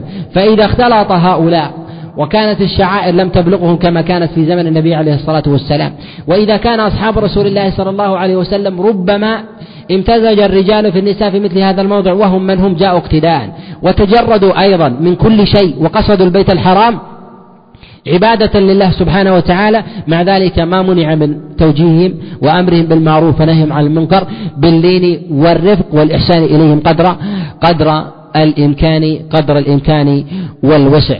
ثم جعل رسول الله صلى الله عليه وسلم البيت الحرام بعض أجزائه له خصيصة ليست لغيره. لهذا النبي عليه الصلاة والسلام كان يستلم الركنين اليمانيين. يستلم الحجر الأسود والركن اليماني ولم يستلم بقية البيت. وفي هذا أن مواضع العبادة قد تتخصص في فضل ليس لأحد أن يسحبه إلى غيره. لعلة قد تظهر له أو لا تظهر. ولهذا شرع النبي عليه الصلاة والسلام كما في تخصيص بعض الأماكن من الكعبة كذلك بعض الأماكن من المسجد. فمقدم المسجد أفضل من آخرته. وأول الصفوف ولو كانت متأخرة في قلب المسجد أفضل من آخرتها. ولهذا يعلم أن بعض المساجد ما يفعله بعض الناس حينما يكون المسجد متسعا يرجع الناس إلى نصف المسجد ويصلون جماعة وتركا لمقدم المسجد. وهذا كان أصحاب رسول الله صلى الله عليه وسلم يحرصون عليه في الجلوس في مقدمه بالجلوس بالذكر وقراءة القرآن. وجاء في ذلك جملة من الأخبار عنهم عليهم عليهم رضوان الله تعالى. لهذا ينبغي المساجد تكون متسعة؟ و بعض الأئمة يجعل موضع الصلاة في نصف المسجد أو المؤخرة ونحو ذلك أن هذا أن هذا خلاف الأولى والأولى في ذلك أن يقصد المقدم من من المسجد كما كان أصحاب رسول الله صلى الله عليه وسلم يعتنون بذلك ويجعلون المؤخرة لأهل الصفة للفقراء للمحتاجين لطلبة العلم لقراءة القرآن لمن كان مثلا لا يريد لا يريد أن يصلي ونحو ذلك أو أراد أن ينام ونحو ذلك أو يطعم لا حرج في ذلك لأن المساجد هي لأعم من ذلك. قد بنيت لذكر الله سبحانه وتعالى لكن يدخل تبعا النائم إذا احتاج. الغريب الذي لا دار له أن يبيت في ذلك ومقدم المسجد هو هو لي للعبادة. لهذا النبي عليه الصلاة والسلام كان يعقد مواضع التعليم في مقدم المسجد كما جاء عنه عليه الصلاة والسلام ما بين بيتي ومنبري روضة من رياض الجنة. قال غير واحد من العلماء كابن عبد البر كابن عبد البر وغيره قال المراد بذلك حلق الذكر التي كان يعقدها رسول الله صلى الله عليه وسلم ويعلم فيها الناس في مثل هذا في مثل هذا الموضع. وهذا من السنن التي يغفل عنها كثير من الناس في أمر في أمر المساجد. والمراد من ذلك أن أصحاب رسول الله صلى الله عليه وسلم كانوا يقتدون بالنبي عليه الصلاة والسلام استلاما وتقبيلا. من غير بحث في علل وهذا تمام الانقياد وكماله. ولهذا يعلم أن كثيرا من العلل التي يستنبطها كثير من الفقهاء أنها لا يطلب عليها قياس. والقياس إنما يكون في العلل المنصوصة والعلل عند الفقهاء على نوعين علل منصوصة وعلل مستنبطة والمنصوصة هي التي يطرأ عليها القياس. والعلل المستنبطة لا يطرأ عليها القياس لأن القياس لأن الاستنباط لذلك ليس على سبيل اليقين وإنما هو على سبيل على سبيل الظن. ثم انصرف رسول الله صلى الله عليه وسلم إلى الشرب من ماء من ماء زمزم والتضلع منه وذلك من من السنة ولو كان الإنسان مرتويا. وقد جاء في فضله جملة من الأخبار عن رسول الله صلى الله عليه وسلم هي فضل بمجموعها من قوله ومن فعله عليه الصلاة والسلام من ذلك من ذلك أثبت. كذلك قد انصرف رسول الله صلى الله عليه وسلم بعد شربه من ماء زمزم إلى الحجر ثم قبله وفيه إشارة إلى أنه ينبغي للإنسان أن يكون آخر عهده بالبيت الطواف وإن لم يكن طواف أن يستلم أن يستلم الحجر كما جاء ذلك عن ابن عباس وأنس بن مالك. وبعض الناس لا يستطيع أن أن يكون آخر عهده بالبيت الطواف ولو كان زائرا أن يطوف ويغادر. لا يقال أنه طواف الوداع فإن طواف الوداع للحج ولكن أن الطواف للآفاق أفضل من الصلاة في المسجد الحرام في المسجد الحرام. وإذا لم يتيسر فإنه يقبل يقبل الحجر كما كان النبي عليه الصلاة والسلام حينما أراد أن يترك موضع الصلاة وموضع الطواف قبل البيت الحجر الأسود ثم انصرف إلى المسعى. وذلك أن المسعى كان في ذلك الحين بل إلى عهد إلى بضع سنوات لم يكن من البيت ولم يكن من المسجد وكان منصرفا عنه. ولهذا ينظر في كتب الفقه يتكلمون أن من طاف ودخل المسعى وشيئا من طوافه ثم انصرف. يعلم أن أن مرادهم من ذلك أن هذا المسعى لم يكن من المسجد يعني أنه خرج منه ثم رجع إليه. وبه يعلم أن هذه المسألة ينبغي ألا تطرق فقهيا في مثل هذا في مثل هذا الوضع. الحالي مع دخول المسعى في المسجد. وقد كان بين المسعى والمسجد دكاكين تبيع وتشتري إلى بضع سنوات قريبة من نحو من نحو آه، ثلاثين سنة أو قريب أو قريب من ذلك كما يعرفه من؟ من زار البيت الحرام في تلك في تلك السنوات. وينصرف اقتداء بسنة الخليل إبراهيم حينما حينما طلبت زوجه الماء فكانت تأتي من الصفا إلى المروة تابعة لسراب وفي هذا أمر وموقف جليل ينبغي للمرء أن يقف عنده وهو أن الله عز وجل حينما خلق الخلق خلقهم لأمر وهو العبادة. قال الله جل وعلا وما خلقت الجن والإنس إلا ليعبدون. حينما خلق الإنسان لأجل العبادة والحياة سبيل لتحقيقها.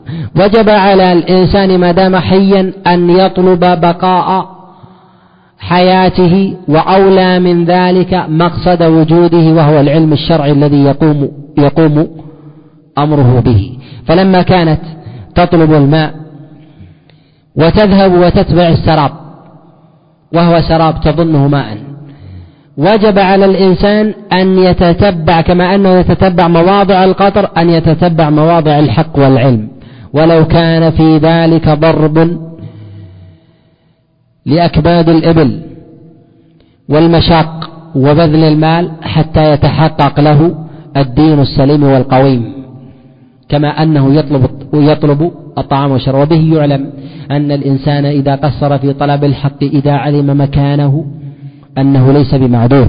وبعض الناس يعلم أن محمد النبي ولكنه لا يتبع ذلك النبي. لماذا؟ لأنه يجهل ما يبلغ يسمع بأن ثمة نبي لكن لا يعلم ثمة شريعة. يقال لو كنت جائعا واشتد بك الجوع أو كنت عطشانا واشتد بك العطش ورأيت سرابا ألا تتبع ذلك السراب؟ تتبع ذلك السراب. ولو كنت جائعا وأتاك خبر من شخص اعتدت منه كذبا وقال لك أنه على على بعد ميل. طعام. ألا تأتي؟ تأتيه إنقاذا لحياتك. فكيف لا تنقذ حياتك ودينك والتي لأجلها خلقت وأوجدت؟ وهي العبادة أن تطلب ذلك لله. ولهذا قال الله جل وعلا وما خلقت الجن والإنس إلا إلا ليعبدون. ثم ينصرف الإنسان مارا إحياء لتلك الشعيرة وقبل ذلك يتوجه إلى البيت الحرام وهو على الصفا ويقتدي بكلام الله سبحانه وتعالى كما كان النبي عليه الصلاة والسلام يقتدي بذلك. في قوله عليه الصلاة والسلام لما قصد الصلاة خلف المقام واتخذوا من مقام إبراهيم مصلى. وهذا النبي عليه الصلاة والسلام إشارة أن يربط الناس بالقرآن. وإلا لاكتفى أن يفعل ويقتدي بها الناس. وأشار إلى هذا إلى أن القرآن هو عهد الله وميثاقه الذي وضعه بين أيديكم. فقال هذا في هذا الموضع ثم لما انصرف إلى الصفا قال إن الصفا والمروة من شعائر الله ثم عقب ذلك على سبيل التأكيد أبدأ بما بدأ الله به أي أن حجة القرآن أخذ بها. فكان رسول الله صلى الله عليه وسلم لما كان خلقه القرآن كانت عبادته أيضا من القرآن. فابتدأ رسول الله صلى الله عليه وسلم بالصفا واستقبل البيت ورفع يديه كما في الصحيح من حديث أبي هريرة. وفيه إشارة أنه يستحب للإنسان أن يستقبل القبلة بالدعاء في أي موضع كان. ولو كان في أقاصي الدنيا. فالنبي عليه الصلاة والسلام لم يكن في المسجد حتى يستقبل البيت وإنما كان خارجه. فاستقبل البيت بيديه. ووحد الله لأهمية التوحيد في مثل هذا الموضع وأنه ينبغي للإنسان أن يتعلق بالتوحيد في كل مكان وموضع. فقال لا إله إلا الله وحده لا شريك له له الملك وله الحمد وهو على كل شيء قدير. لا إله إلا الله وحده نصر عبده وأنجز وعده وهزم الأحزاب وحده. وفي هذا أنه ينبغي الإنسان أن يتذكر منن الله عز وجل عليه وفضله وإحسانه. فإذا كان فقيرا فأغناه الله أن يذكر غنى الله له. وإذا كان وإذا كان عائلا فآواه الله أن يذكر نعمة الله عز وجل عليه. وإذا كان قد مر به شيء من سبل الإعجاز أن تكون حاضرة بين يديه. لهذا رسول الله صلى الله عليه وسلم ذكر هذه الأمور في مثل هذا الموضع فقال أنجز وعده يعني ما وعد ما وعده الله عز وجل به. وهزم الأحزاب وحده إظهار لمنة الله سبحانه وتعالى وقوته وتغيير الحال من حال إلى حال ولهذا ينبغي الإنسان أن يكون شاكرا وأن يظهر نعم الله عز وجل عليه في حال عبادته وهذا متضمن لجملة من الإحسان استحضار فضل الله عز وجل. واستحضار لقدرة الله سبحانه وتعالى أي الذي أنعم عليك في هذا الموضع فهو ملازم لك ومنقذ لك في كل موضع آخر. وفي هذا أيضا أن شكر المنعم من المهمات التي يزيد الله عز وجل بها عبده عبده إحسانا وفضلا. فهذا كلما تعلق الإنسان بنعم الله عز وجل وزادها بالشكر عبادة لله سبحانه وتعالى. زاده الله عز وجل فضلا ورزقه ورزقه اليقين. وأما من يفصل العبادة عن مواضع إحسان الله عز وجل له فإنه يؤدي العبادة كحال الأصم الأبكم الذي يقلد غيره أو حال السفيه والطفل الذي يقتدي بذات العبادة ركوعا وفضلا. ولكن الذي يؤديها وهو يستحضر يستحضر نعمة الله عز وجل عليه وهو يعبده شكرا للمنعم على إحسانه بالصحة والعافية والسلامة والمال والأمن فإن الله عز وجل يزيده من ذلك إحسانا وفضلا.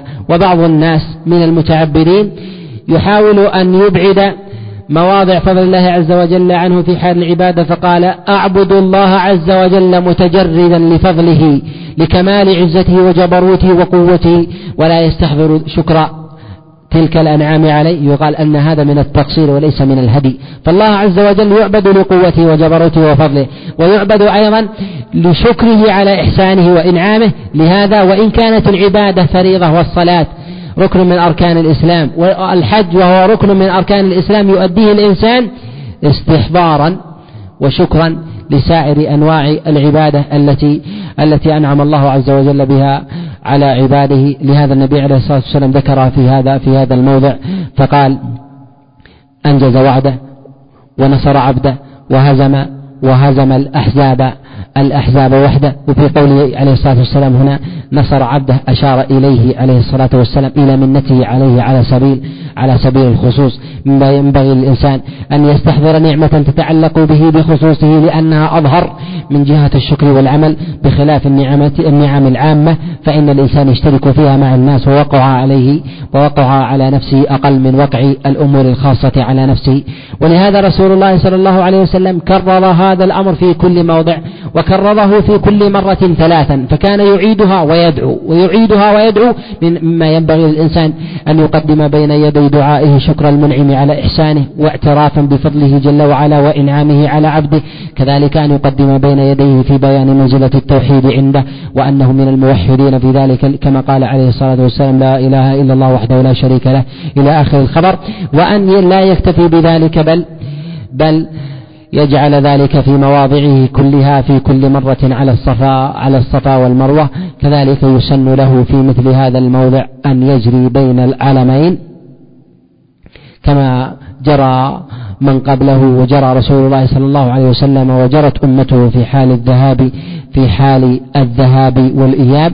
وهذا من الأمور التي تخفى عللها من جهة بقائها إلا أنها من سنة الخليل إبراهيم فبقيت تشريعا إلى يومنا هذا وإلى أن يرث الله الأرض وإلى أن يرث الله الأرض ومن عليها. وفي مثل هذا أن يظهر الإنسان نعمة الإسلام. فكان عبد الله بن مسعود عليه رضوان الله تعالى في سعيه بين الصفا والمروة يقول اللهم كما هديتني للإسلام فلا تمتني إلا وأنا وأنا مسلم.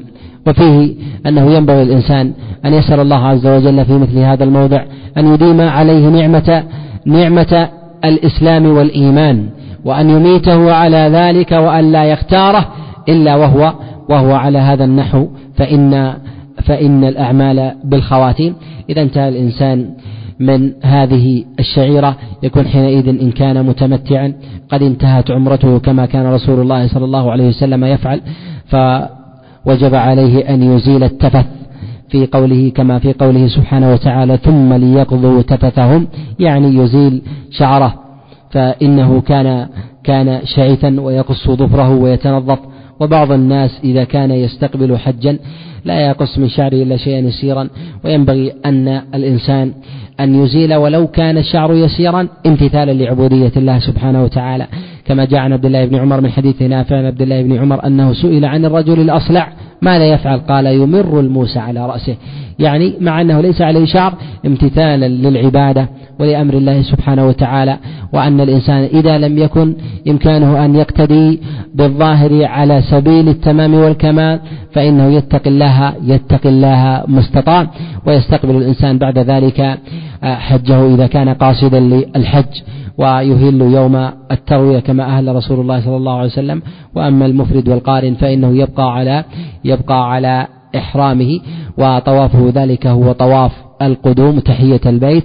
وأما سعيه بين الصفا والمروة فهو سعيه لحجه ويجزيه عن حج عن عن السعي سعي الحج على الصعيد من أقوال من أقوال العلماء ووصف هذه المسألة مما مما يطول. ويبقى الإنسان على إحرامه إذا كان مفردا وقارنا حتى يوم التروية. وأما بالنسبة للمتمتع فإنه يحل له ما قد حرم عليه حتى يوم التروية ويهل بعد ذلك بالحج ويبقى بمنى ويصلي فيها ويصلي فيها إلى صلاة الفجر من يوم عرفة. فإذا ارتفعت الشمس فإنه يدفع يدفع إلى إلى عرفة. وهذا معه يقرنه بالتلبية عند إحرامه كما كان رسول الله صلى الله عليه وسلم يلبي فيلبون ويكبرون. إظهار التلبية إعادة لأمر التوحيد والاستجابة لأمر الله عز وجل أي استجابة يتبعها استجابة. كذلك أيضا في قوله فيما في قولهم في التكبير كما جاء في حديث أنس بن مالك أي أن الله سبحانه وتعالى أكبر من هذه المواضع التي نعظمها مع أننا نعظمها بطواف وتقبيل إلا أن أمر الله عز وجل أكبر فهو المشرع وحده جل وعلا. يذهبون إلى عرفة ويقفون فيها كما وقف رسول الله صلى الله عليه وسلم والسنة أن يصلي قبلها الظهر والعصر ثم بعد ذلك يدخلونها بعد زوال الشمس. وبعد أداء الصلاة وينشغلون بالدعاء ورسول الله صلى الله عليه وسلم خطب الناس بعرفة خطبته المشهورة كما جاءت في حديث أبي هريرة وحديث ابن عباس وكذلك حديث جابر ابن عبد الله عليهم رضوان الله تعالى. ويظهر من هذا أن رسول الله صلى الله عليه وسلم تكلم في أمور مخصوصة تكلم في حقوق الآدميين فبين النبي عليه الصلاة والسلام حرمة الدماء وبين النبي عليه الصلاة والسلام حرمة الأموال بتحريم الربا وبين النبي عليه الصلاة والسلام حقوق الضعفاء من النساء فقال عليه الصلاة والسلام استوصوا بالنساء خيرا فإن خيرك فإن خيركم خيركم لأهلي. فأمر النبي عليه الصلاة والسلام بالاستيصاء بالوصية بحقوقهن وذلك أنهن ضعفاء. أشاه الله عز وجل في الحلية وفي الخصام لا يبن أي أن هذه المرأة ضعيفة لا تبين حقها. وفي قوله جل وعلا وفي قوله جل وعلا أو من ينشأ في الحلية وهو في الخصام غير مبين. قال غير واحد من المفسرين أن المراد بذلك أن المرأة لا تستطيع أن تأخذ حقها في حال الخصومة وأنها إن خاصمت لا تأتي بحجة إلا كانت حجتها حجة عليها. تنقض حج حجتها تريد أن تأتي بحجة فتنقض حجتها فتستغل فيستغل كلام فيستغل كلامها بأخذ حقها. فحذر الله جل وعلا من ذلك. لأن الله جل وعلا جعل لها خصوصية تختلف عن خصوصية الرجل من جهة القوة واللحن اللحن بالقول. وفي هذا تبين لأهمية أعظم لأهمية كثير ما يفسد على الإنسان دينه ويذهب خيره وحسناته وهي حقوق الآدميين. لهذا قال عليه الصلاة والسلام ما تعدون المفلس فيكم؟ قالوا المفلس فينا من لا دينار له ولا متاع. قال عليه الصلاة والسلام المفلس من يأتي يوم القيامة بأعمال كالجبال. ثم قال عليه الصلاة والسلام ويأتي وقد ضرب هذا ولطم هذا وأخذ مال هذا. وسفك دم هذا فيأخذ هذا من حسناته وهذا من حسناته فإن لم يكن لديه حسنات أخذ من سيئات فطرح فطرحت عليه ثم طرح في النار. من تأمل هذه الإشارات والذنوب التي أشار إليه النبي عليه الصلاة والسلام وجد أنها كلها من حقوق الآدميين. ما قال شرب الخمر وما قال فرط في الواجبات وإنما ذكر حقوق الآدميين ضرب هذا وأخذ مال هذا وسفك دم هذا. فيأخذ هذا من حسناته وهذا من حسنات لأن حقوق الآدميين مبنية على المشاحة. الإنسان يحتاج حسنة واحدة لا يوجد مسامحة في الآخرة. لهذا ينبغي الإنسان أن يتحلل وأن يبادر بإعادة الحقوق إلى أهلها ما أمكن وإذا لم يستطع فيقول أحلني يا فلان مما, مما, مما كان لك علي حقا في الدنيا فإن لم يحله فإنه لا بد من الوفاء أو القصاص بين يدي الله عز وجل. وفي هذا بيان أن النبي عليه الصلاة والسلام رحيم بأمته وفيه أيضا بيان ضمن لسعة فضل الله عز وجل أن يغفر لعباده يوم القيامة من الذنوب وما أشار لشيء من حقوق الله عز وجل في هذا إلا على سبيل التضمين. أما على سبيل التصريح فكلها من حقوق الآدميين المحضة إشارة إلى سعة فضل الله عز وجل ورحمته. والنبي عليه الصلاة والسلام أيضا حينما خطب الناس في عرفة فيه إشارة إلى رحمته بهم وتعليمه لهم بالتذكير. والنصيحة ولهذا ينبغي الإنسان أن يستغل أمثال هذه الجموع بتعليم الناس من غير إسراف بذلك أن يشغلهم عن العبادة والتذكير وأن يستغل أيضا المواضع التي تقرع بها القلوب. وقد قد جاء عن أبي وائل قال سمعت عبد الله بن عباس عليه رضوان الله تعالى في في الحج يخطب الناس ويقرأ سورة سورة آه سورة النور ويفسرها تفسيرا. والله لو سمعت بها فارس والروم والترك لأسلموا يعني أنه فسر القرآن تفسيرا تفسيرا عجيبا. لهذا ينبغي الإنسان أن يربط الناس بالقرآن تفسيرا واستنباطا للعلل كما كان النبي عليه الصلاة والسلام وكما كان أصحابه. كذلك في جمع الناس في هذا الموقف والحج عرفة ومن لم يتيسر له الوقوف بعرفة وتعذر له ذلك فحجه ليست ليس ليس صحيحا ويجب عليه أن يأتي بالحج بعد ذلك سواء كان متعمدا أو كان جاهلا لأن الحج عرفة ولا يعذر أحد بشيء بشيء من ذلك. لا يعذر أحد بترك ركن من أركان من أركان الحج كحال الشخص الذي الذي يصلي العصر ثلاثا ويقول أنني نسيت ومعذور. نقول أنت معذور لكن يجب عليك أن تعيد أن تعيد الصلاة. لأن الصلاة على هيئة معلومة ورفع عنك الإثم بالنسيان أما الإعادة فلا بد أن تعيدها لأن ذلك ركن من أركان من أركان الإسلام. وقف رسول الله صلى الله عليه وسلم بعرفة وانشغل بالدعاء. انشغل النبي عليه الصلاة والسلام بالدعاء. صلاة النبي عليه الصلاة والسلام قبيل دخوله بعرفة. ما يدل على أنه ينبغي للإنسان في مواضع العبادة الفاضلة أن لا يشغلها بالعبادات المفضولة. ومن العبادات المفضولة أن يشغل الإنسان بقراءة كتاب من كتب العلم أو التفقه بالمسائل أو البحث عن نوادر العلم أو انشغال الناس بالأشعار أو الطرائف أو المسابقات بالحملات ونحو ذلك. بل ينبغي الإنسان أن يستقبل القبلة. وبهذا النبي عليه الصلاة والسلام نستنبط جملة من الأمور. أن النبي جمع بين الظهر والعصر لماذا؟ حتى يتفرغ الإنسان للعبادة.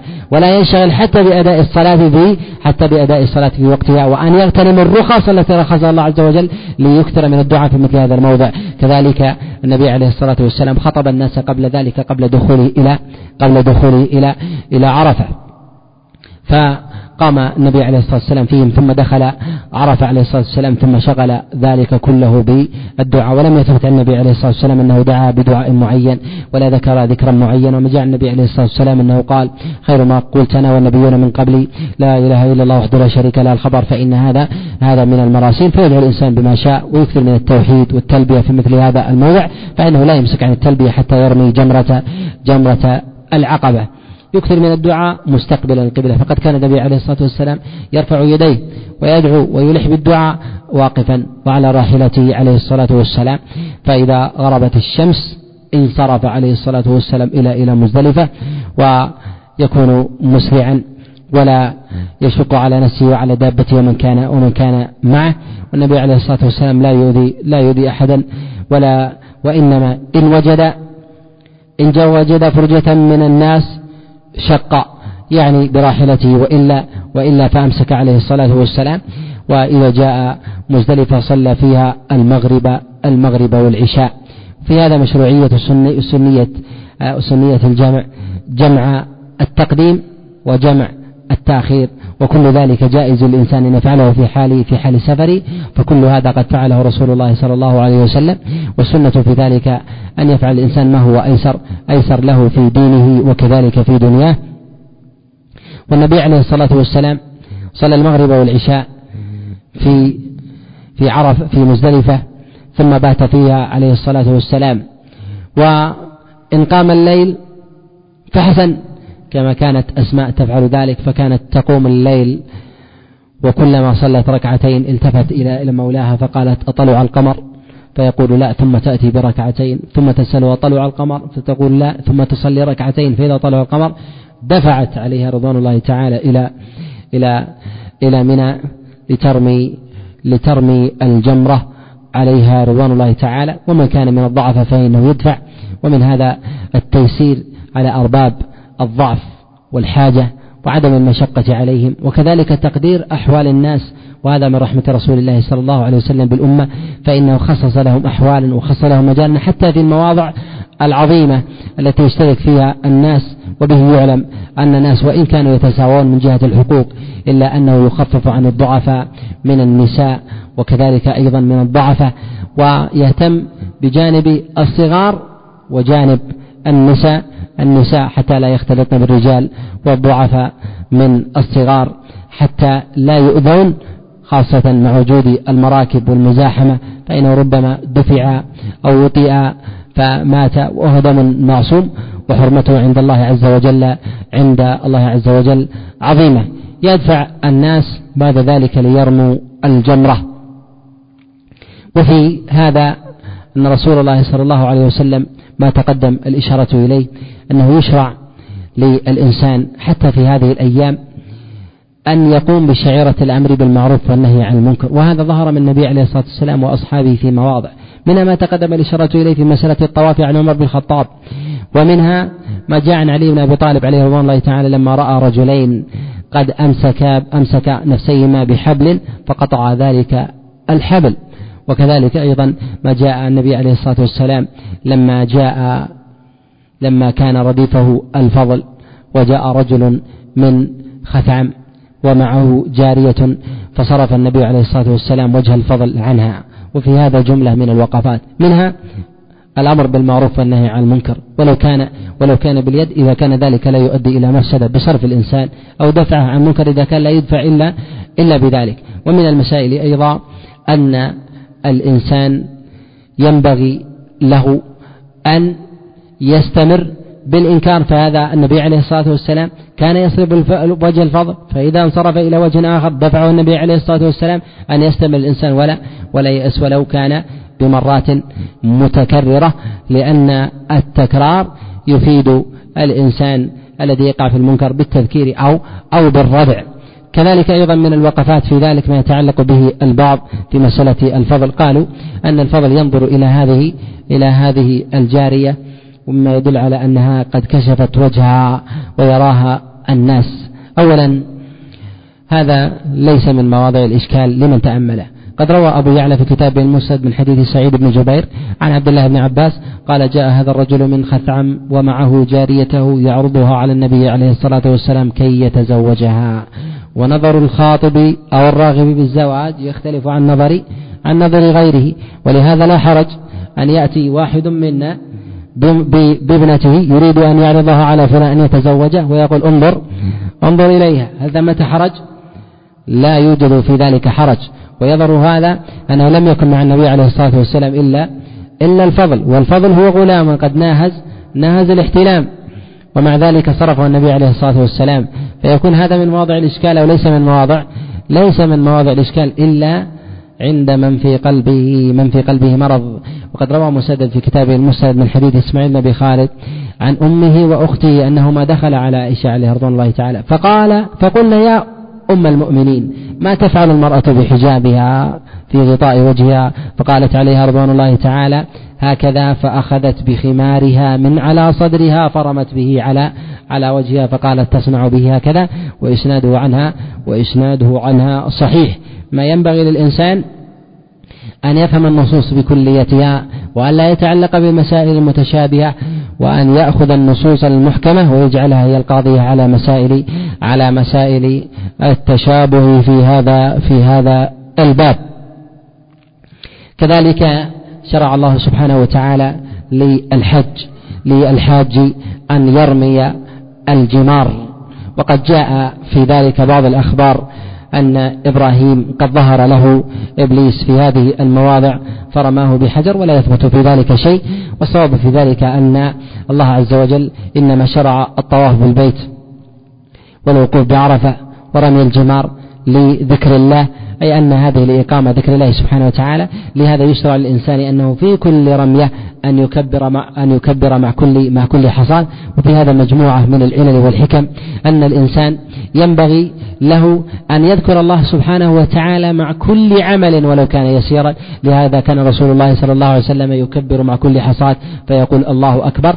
وقد قطع تلبيته قبل ذلك عند أول حصاد كما جاء النبي عليه الصلاة والسلام من حديث عبد الله بن عباس أن النبي عليه الصلاة والسلام لزم تلبيته حتى رمى الجمرة فلما قطع التلبية بدأ بذكر آخر أخذ يكبر مع كل مع كل مع كل حصاد. وفيه إشارة إلى أن الإنسان إذا قام بأمر يظهر منه الحاجة إلى إعانة الله عز وجل وتسديده إليه كحال الرمي أن يعتمد على الله سبحانه وتعالى. كذلك إذا كان الإنسان في موضع يحتاج فيه إلى لطف الله سبحانه وتعالى والوقوف معه أن يذكر من الأذكار ما يناسب ما يناسب المقال المقام. وقد كان النبي عليه الصلاة والسلام يرمي الجمار وهو على راحلته مما يدل على أنه ينبغي للمعلم أن يكون بارزا للمعلمين كما كان النبي عليه الصلاة والسلام يبرز في مواضع التعليم. فاتخذ منبرا لكي يراه الناس. في الصلاة. بل كان النبي عليه الصلاة والسلام إذا خرج في العيدين يؤخذ معه ذلك المنبر حتى يبرز للناس ويراه المتعلمون. وكان النبي عليه الصلاة والسلام على راحلته يرمي الجمار حتى يراه الناس كيف يرمي. لأن النبي عليه الصلاة والسلام قال لتأخذوا عني مناسككم مما ينبغي للمعلم. إذا كان قدوة الناس الوحيد أن يهيئ للناس السبيل بالوصول بالوصول إليه. لهذا نقول دائما أن العالم هو الذي يظهر نفسه للناس أما الجاهل هو الذي ينصب. كما قال عليه الصلاة والسلام إن الله لا يقبض العلم انتزاعا انتزعه من صدور العباد ولكن يقبض العلم بقبض العلماء حتى إذا لم يبقي عالما اتخذ الناس رؤوسا جهالا. الذين اتخذوا الجهال هم الناس. أما الذي وضع العالم وقبضه هو الله سبحانه وتعالى. به يعلم أن العالم لا تعزل ولايته ولايته ماضية ما بقي علمه. وأما الجاهل هو الذي ينصبه فلان ويعينه فلان ويزال بحسب وضع الجهال. ومن والعالم هو الذي يصيره الجمهور ويصيره سواد الناس. الجاهل يصيره سواد الناس أما العالم هو الذي يصير الناس. فإذا وجد من العلماء من يصيره العوام ويتبع العوام من جهة أقوالهم وأفعالهم والنظر في خواطرهم وأقوالهم مع ظهور الدليل له فليعلم أنه هي ضرب من ضروب الجهل ولو كان من أهل القرآن والسنة. وأما العالم الذي يأطر الناس على الحق ويضربهم بالدليل غير مبالي بهم كما كان أبو هريرة عليه رضوان الله تعالى يقول والله لأرمين بها بين أظهركم غير مبالي وقد سمعت رسول الله صلى الله عليه وسلم يقول كذا وكذا. مما يدل على أن الإنسان ينبغي أن يأتي بالدليل ما أمكنه ولا يحابي ولا يحابي مع ذلك مع ذلك أحدا وفيه أيضا أن رسول الله صلى الله عليه وسلم كان يبيت بمنى ليالي التشريق وفي أول هذه الأيام كان ينحر هديه وقد نحر رسول الله صلى الله عليه وسلم من الإبل ثلاثا ثلاثا وستين بيده. في هذا من الحكم أن النبي عليه الصلاة والسلام ضحى بعدد سنين عمره. مما ينبغي للإنسان ألا تفوته سنة من السنوات إلا وقد ضحى عن نفسه عن نفسه فيها.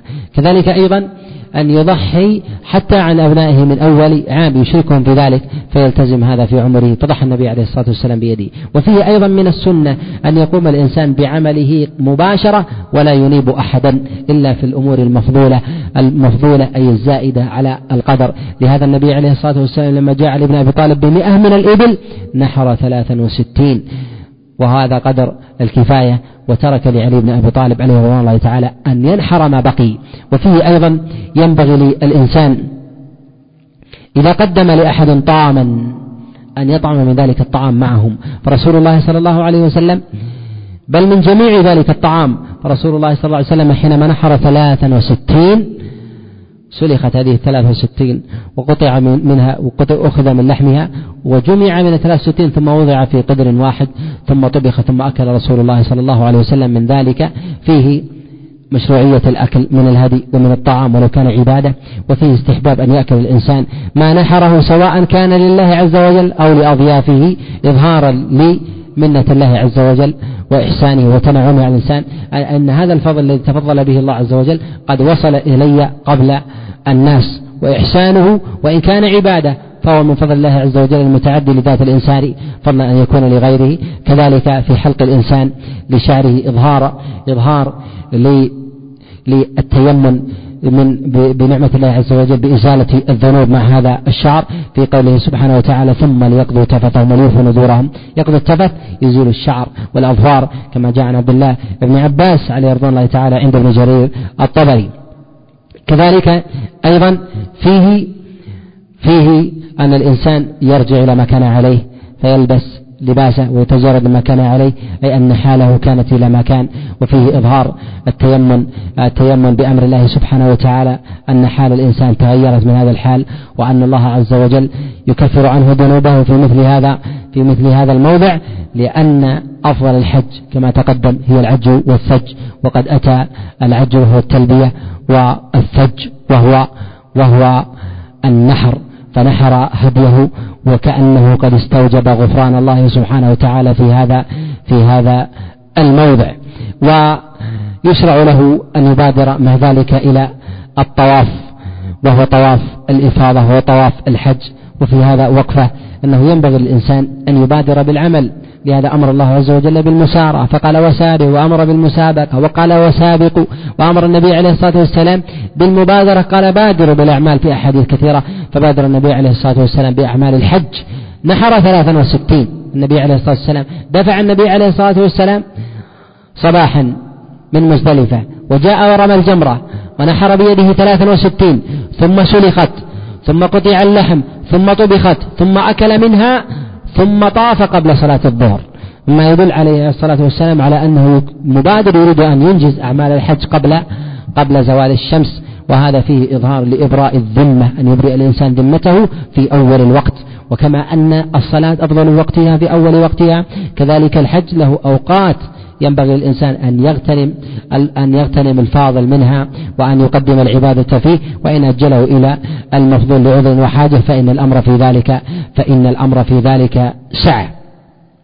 كذلك فإنه يشرع في الطواف طواف الإفاضة من التأكيدات ما يشرع في طواف القدوم ما تقدم الكلام عليه إلا مسألة الرمل والاتباع فإنها لا تكون إلا في طواف في طواف القدوم لا تكون في غيرها على الصحيح من أقوال العلماء ويبيت بمنى ليالي التشريق ما أمكنه ويستحب أن يكون نحره في منى في فجاجها كما قال النبي عليه الصلاة والسلام نحرتها هنا ومنى أو فجاج منى كلها كلها منحر.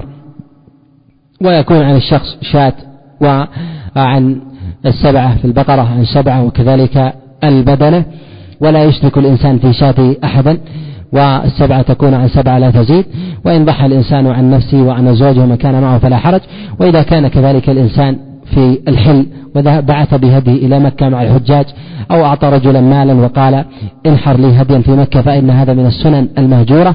ولو كان دفع فإن هذا يجزيه عن الأضحية ولا يمسك عما يمسك عنه الحاج كما جاء في حديث عائشة عليه رضوان الله تعالى في الصحيح. يبيت بمنى ليالي التشريق. كما بات رسول الله صلى الله عليه وسلم ومن كان معذورا في خدمة الحاج من رجال الأمن. وكذلك من الذين يأمرون بالمعروف وينهون عن المنكر والذين يقومون على مصالح الناس من الأطباء وغير ذلك أو عمال النظافة الذين صاحبوا الناس في الحج.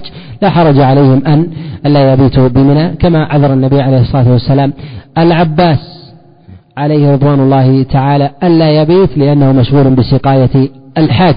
وفي ذلك أجر عظيم وكذلك أيضا فيه تبادل للمهام بمن يقوم بخدمة الحاج حتى يؤدوا الحجاج مناسكهم. وفيه كذلك أيضا أنه لا حرج على الإنسان أن يقوم ببعض أعمال الوظائف من من من مؤاجرة كذلك تجارة وهو في الحج. فمن ينتدب في عمل لا حرج عليه أن يقوم ببعض الأعمال. جاء عن عبد الله بن عباس كما عند ابن أبي شيبة عليه رحمة الله. أن عبد الله بن عباس سأله رجل فقال إني أؤاجر نفسي من هؤلاء فهل لي أنا حج قال نعم أولئك لهم نصيب مما مما كسبوا. فإذا كان الإنسان أجيرا أو موظفا في حملة يخدم أو سائقا لباص أو لي مثلا أو مثلا عامل نظافة أو حارس أمن أو مثلا مسؤول إشراف أو غير ذلك أو منظم أو طبيب فإن لا حرج عليه أن يحج قدر إمكانه ووسعه فإن هؤلاء لهم نصيب مما مما كسبوا. وكأن الإنسان في مبيته بمنى ومكثه فيها وأن لا يخرج إلا إلا لحاجة كأنه يقول هذا مكاني فلن أزول حتى حتى فلن أبرح الأرض حتى يأذن لي ويغفر لي ربي. ويبقى هذه الأيام وإن تعجل في يومين فلا حرج عليه وإن تأخر فلا حرج عليه ويرمي الجمار. الثلاثا يبتدئ بجمرة يبتدئ بجمرة بجمرة العقبة ثم ما بعدها يرميها ثلاثا يبدأ بالصغرى في الوسطى فالكبرى وهذا سنة رسول الله صلى الله عليه وسلم. ويبتدئ في كل مرة هكذا إلا إلا يوم النحر يرمي جمرة العقبة ولا يرمي معها ولا يرمي معها شيئا. وتكون على هذا الترتيب ويجوز في ذلك النيابة للضعفاء من الصغار وكذلك آه، النساء. ومن رمى الجمار منكسا فإنه يلزمه في ذلك الإعادة. وإن هذا مأمور الإنسان فيها على الترتيب على الصحيح من أقوال من أقوال العلماء. أما أعمال النحر فإنه لا حرج الإنسان يقدم هذا على هذا. والسنة في ذلك أن يفعل ما فعله رسول الله صلى الله عليه وسلم من رمي الجمرة ثم النحر ثم ثم ثم يحلق الإنسان ثم يطوف. فإن هذا فعل رسول الله صلى الله عليه وسلم ويرمي قبل الزوال و يرمي بعد الزوال في أيام التشريق وإن رمى قبله لحاجة ومصلحة وضرورة وزحام وهذا في وقتنا لا حاجة إليه مع توسيع حال الجمار وكذلك الجسور فإنه ينبغي الإنسان أن يحتاط في ذلك قدر إمكانه وأن لا يرمي إلا بعد الزوال. وإذا أراد أن ينصرف فإنه لا ينصرف إلا إلا بعد الرمي من ذلك اليوم وينصرف قبل غروب الشمس فإن طلعت عليه الشمس فإنه ينبغي له أن يتأكد في حقه أن يبيت إلى اليوم الذي يليه. ويجب في حقه أن يكون آخر عهده بالبيت الطواف كما كان النبي عليه الصلاة والسلام وكذلك كان أصحابه. ويلاحظ أن النبي عليه الصلاة والسلام كان أول أمره في البيت الطواف وآخر عهده بالبيت الطواف. وهذا يدل على فضل الطواف. وأهميته ومنزلته وأنه عوض للصلاة لمن قدم لمن قدم البيت. وهذا من أعظم شعائر الحج وأعظمها عند الله سبحانه وتعالى. فينبغي الإنسان أن يحرص على ذلك تمام تمام الحرص. لا إله إلا الله. إحنا نتكلم عن مسائل الكلام على مسائل الحج من أبواب الفقه لم نتطرق لها. وتكلمنا عليها مرارا في مواضع من دروس من أحكام الحج وصفته ونحو ذلك. هذا تكلم على شيء من معالم الحج وبعض حكمه والدروس المأخوذة من ذلك. ويرجع إلى كتب الحج. وقد تكلمنا في ذلك في أشرطة في صفة الحج وكذلك في كتاب في صفة الحج.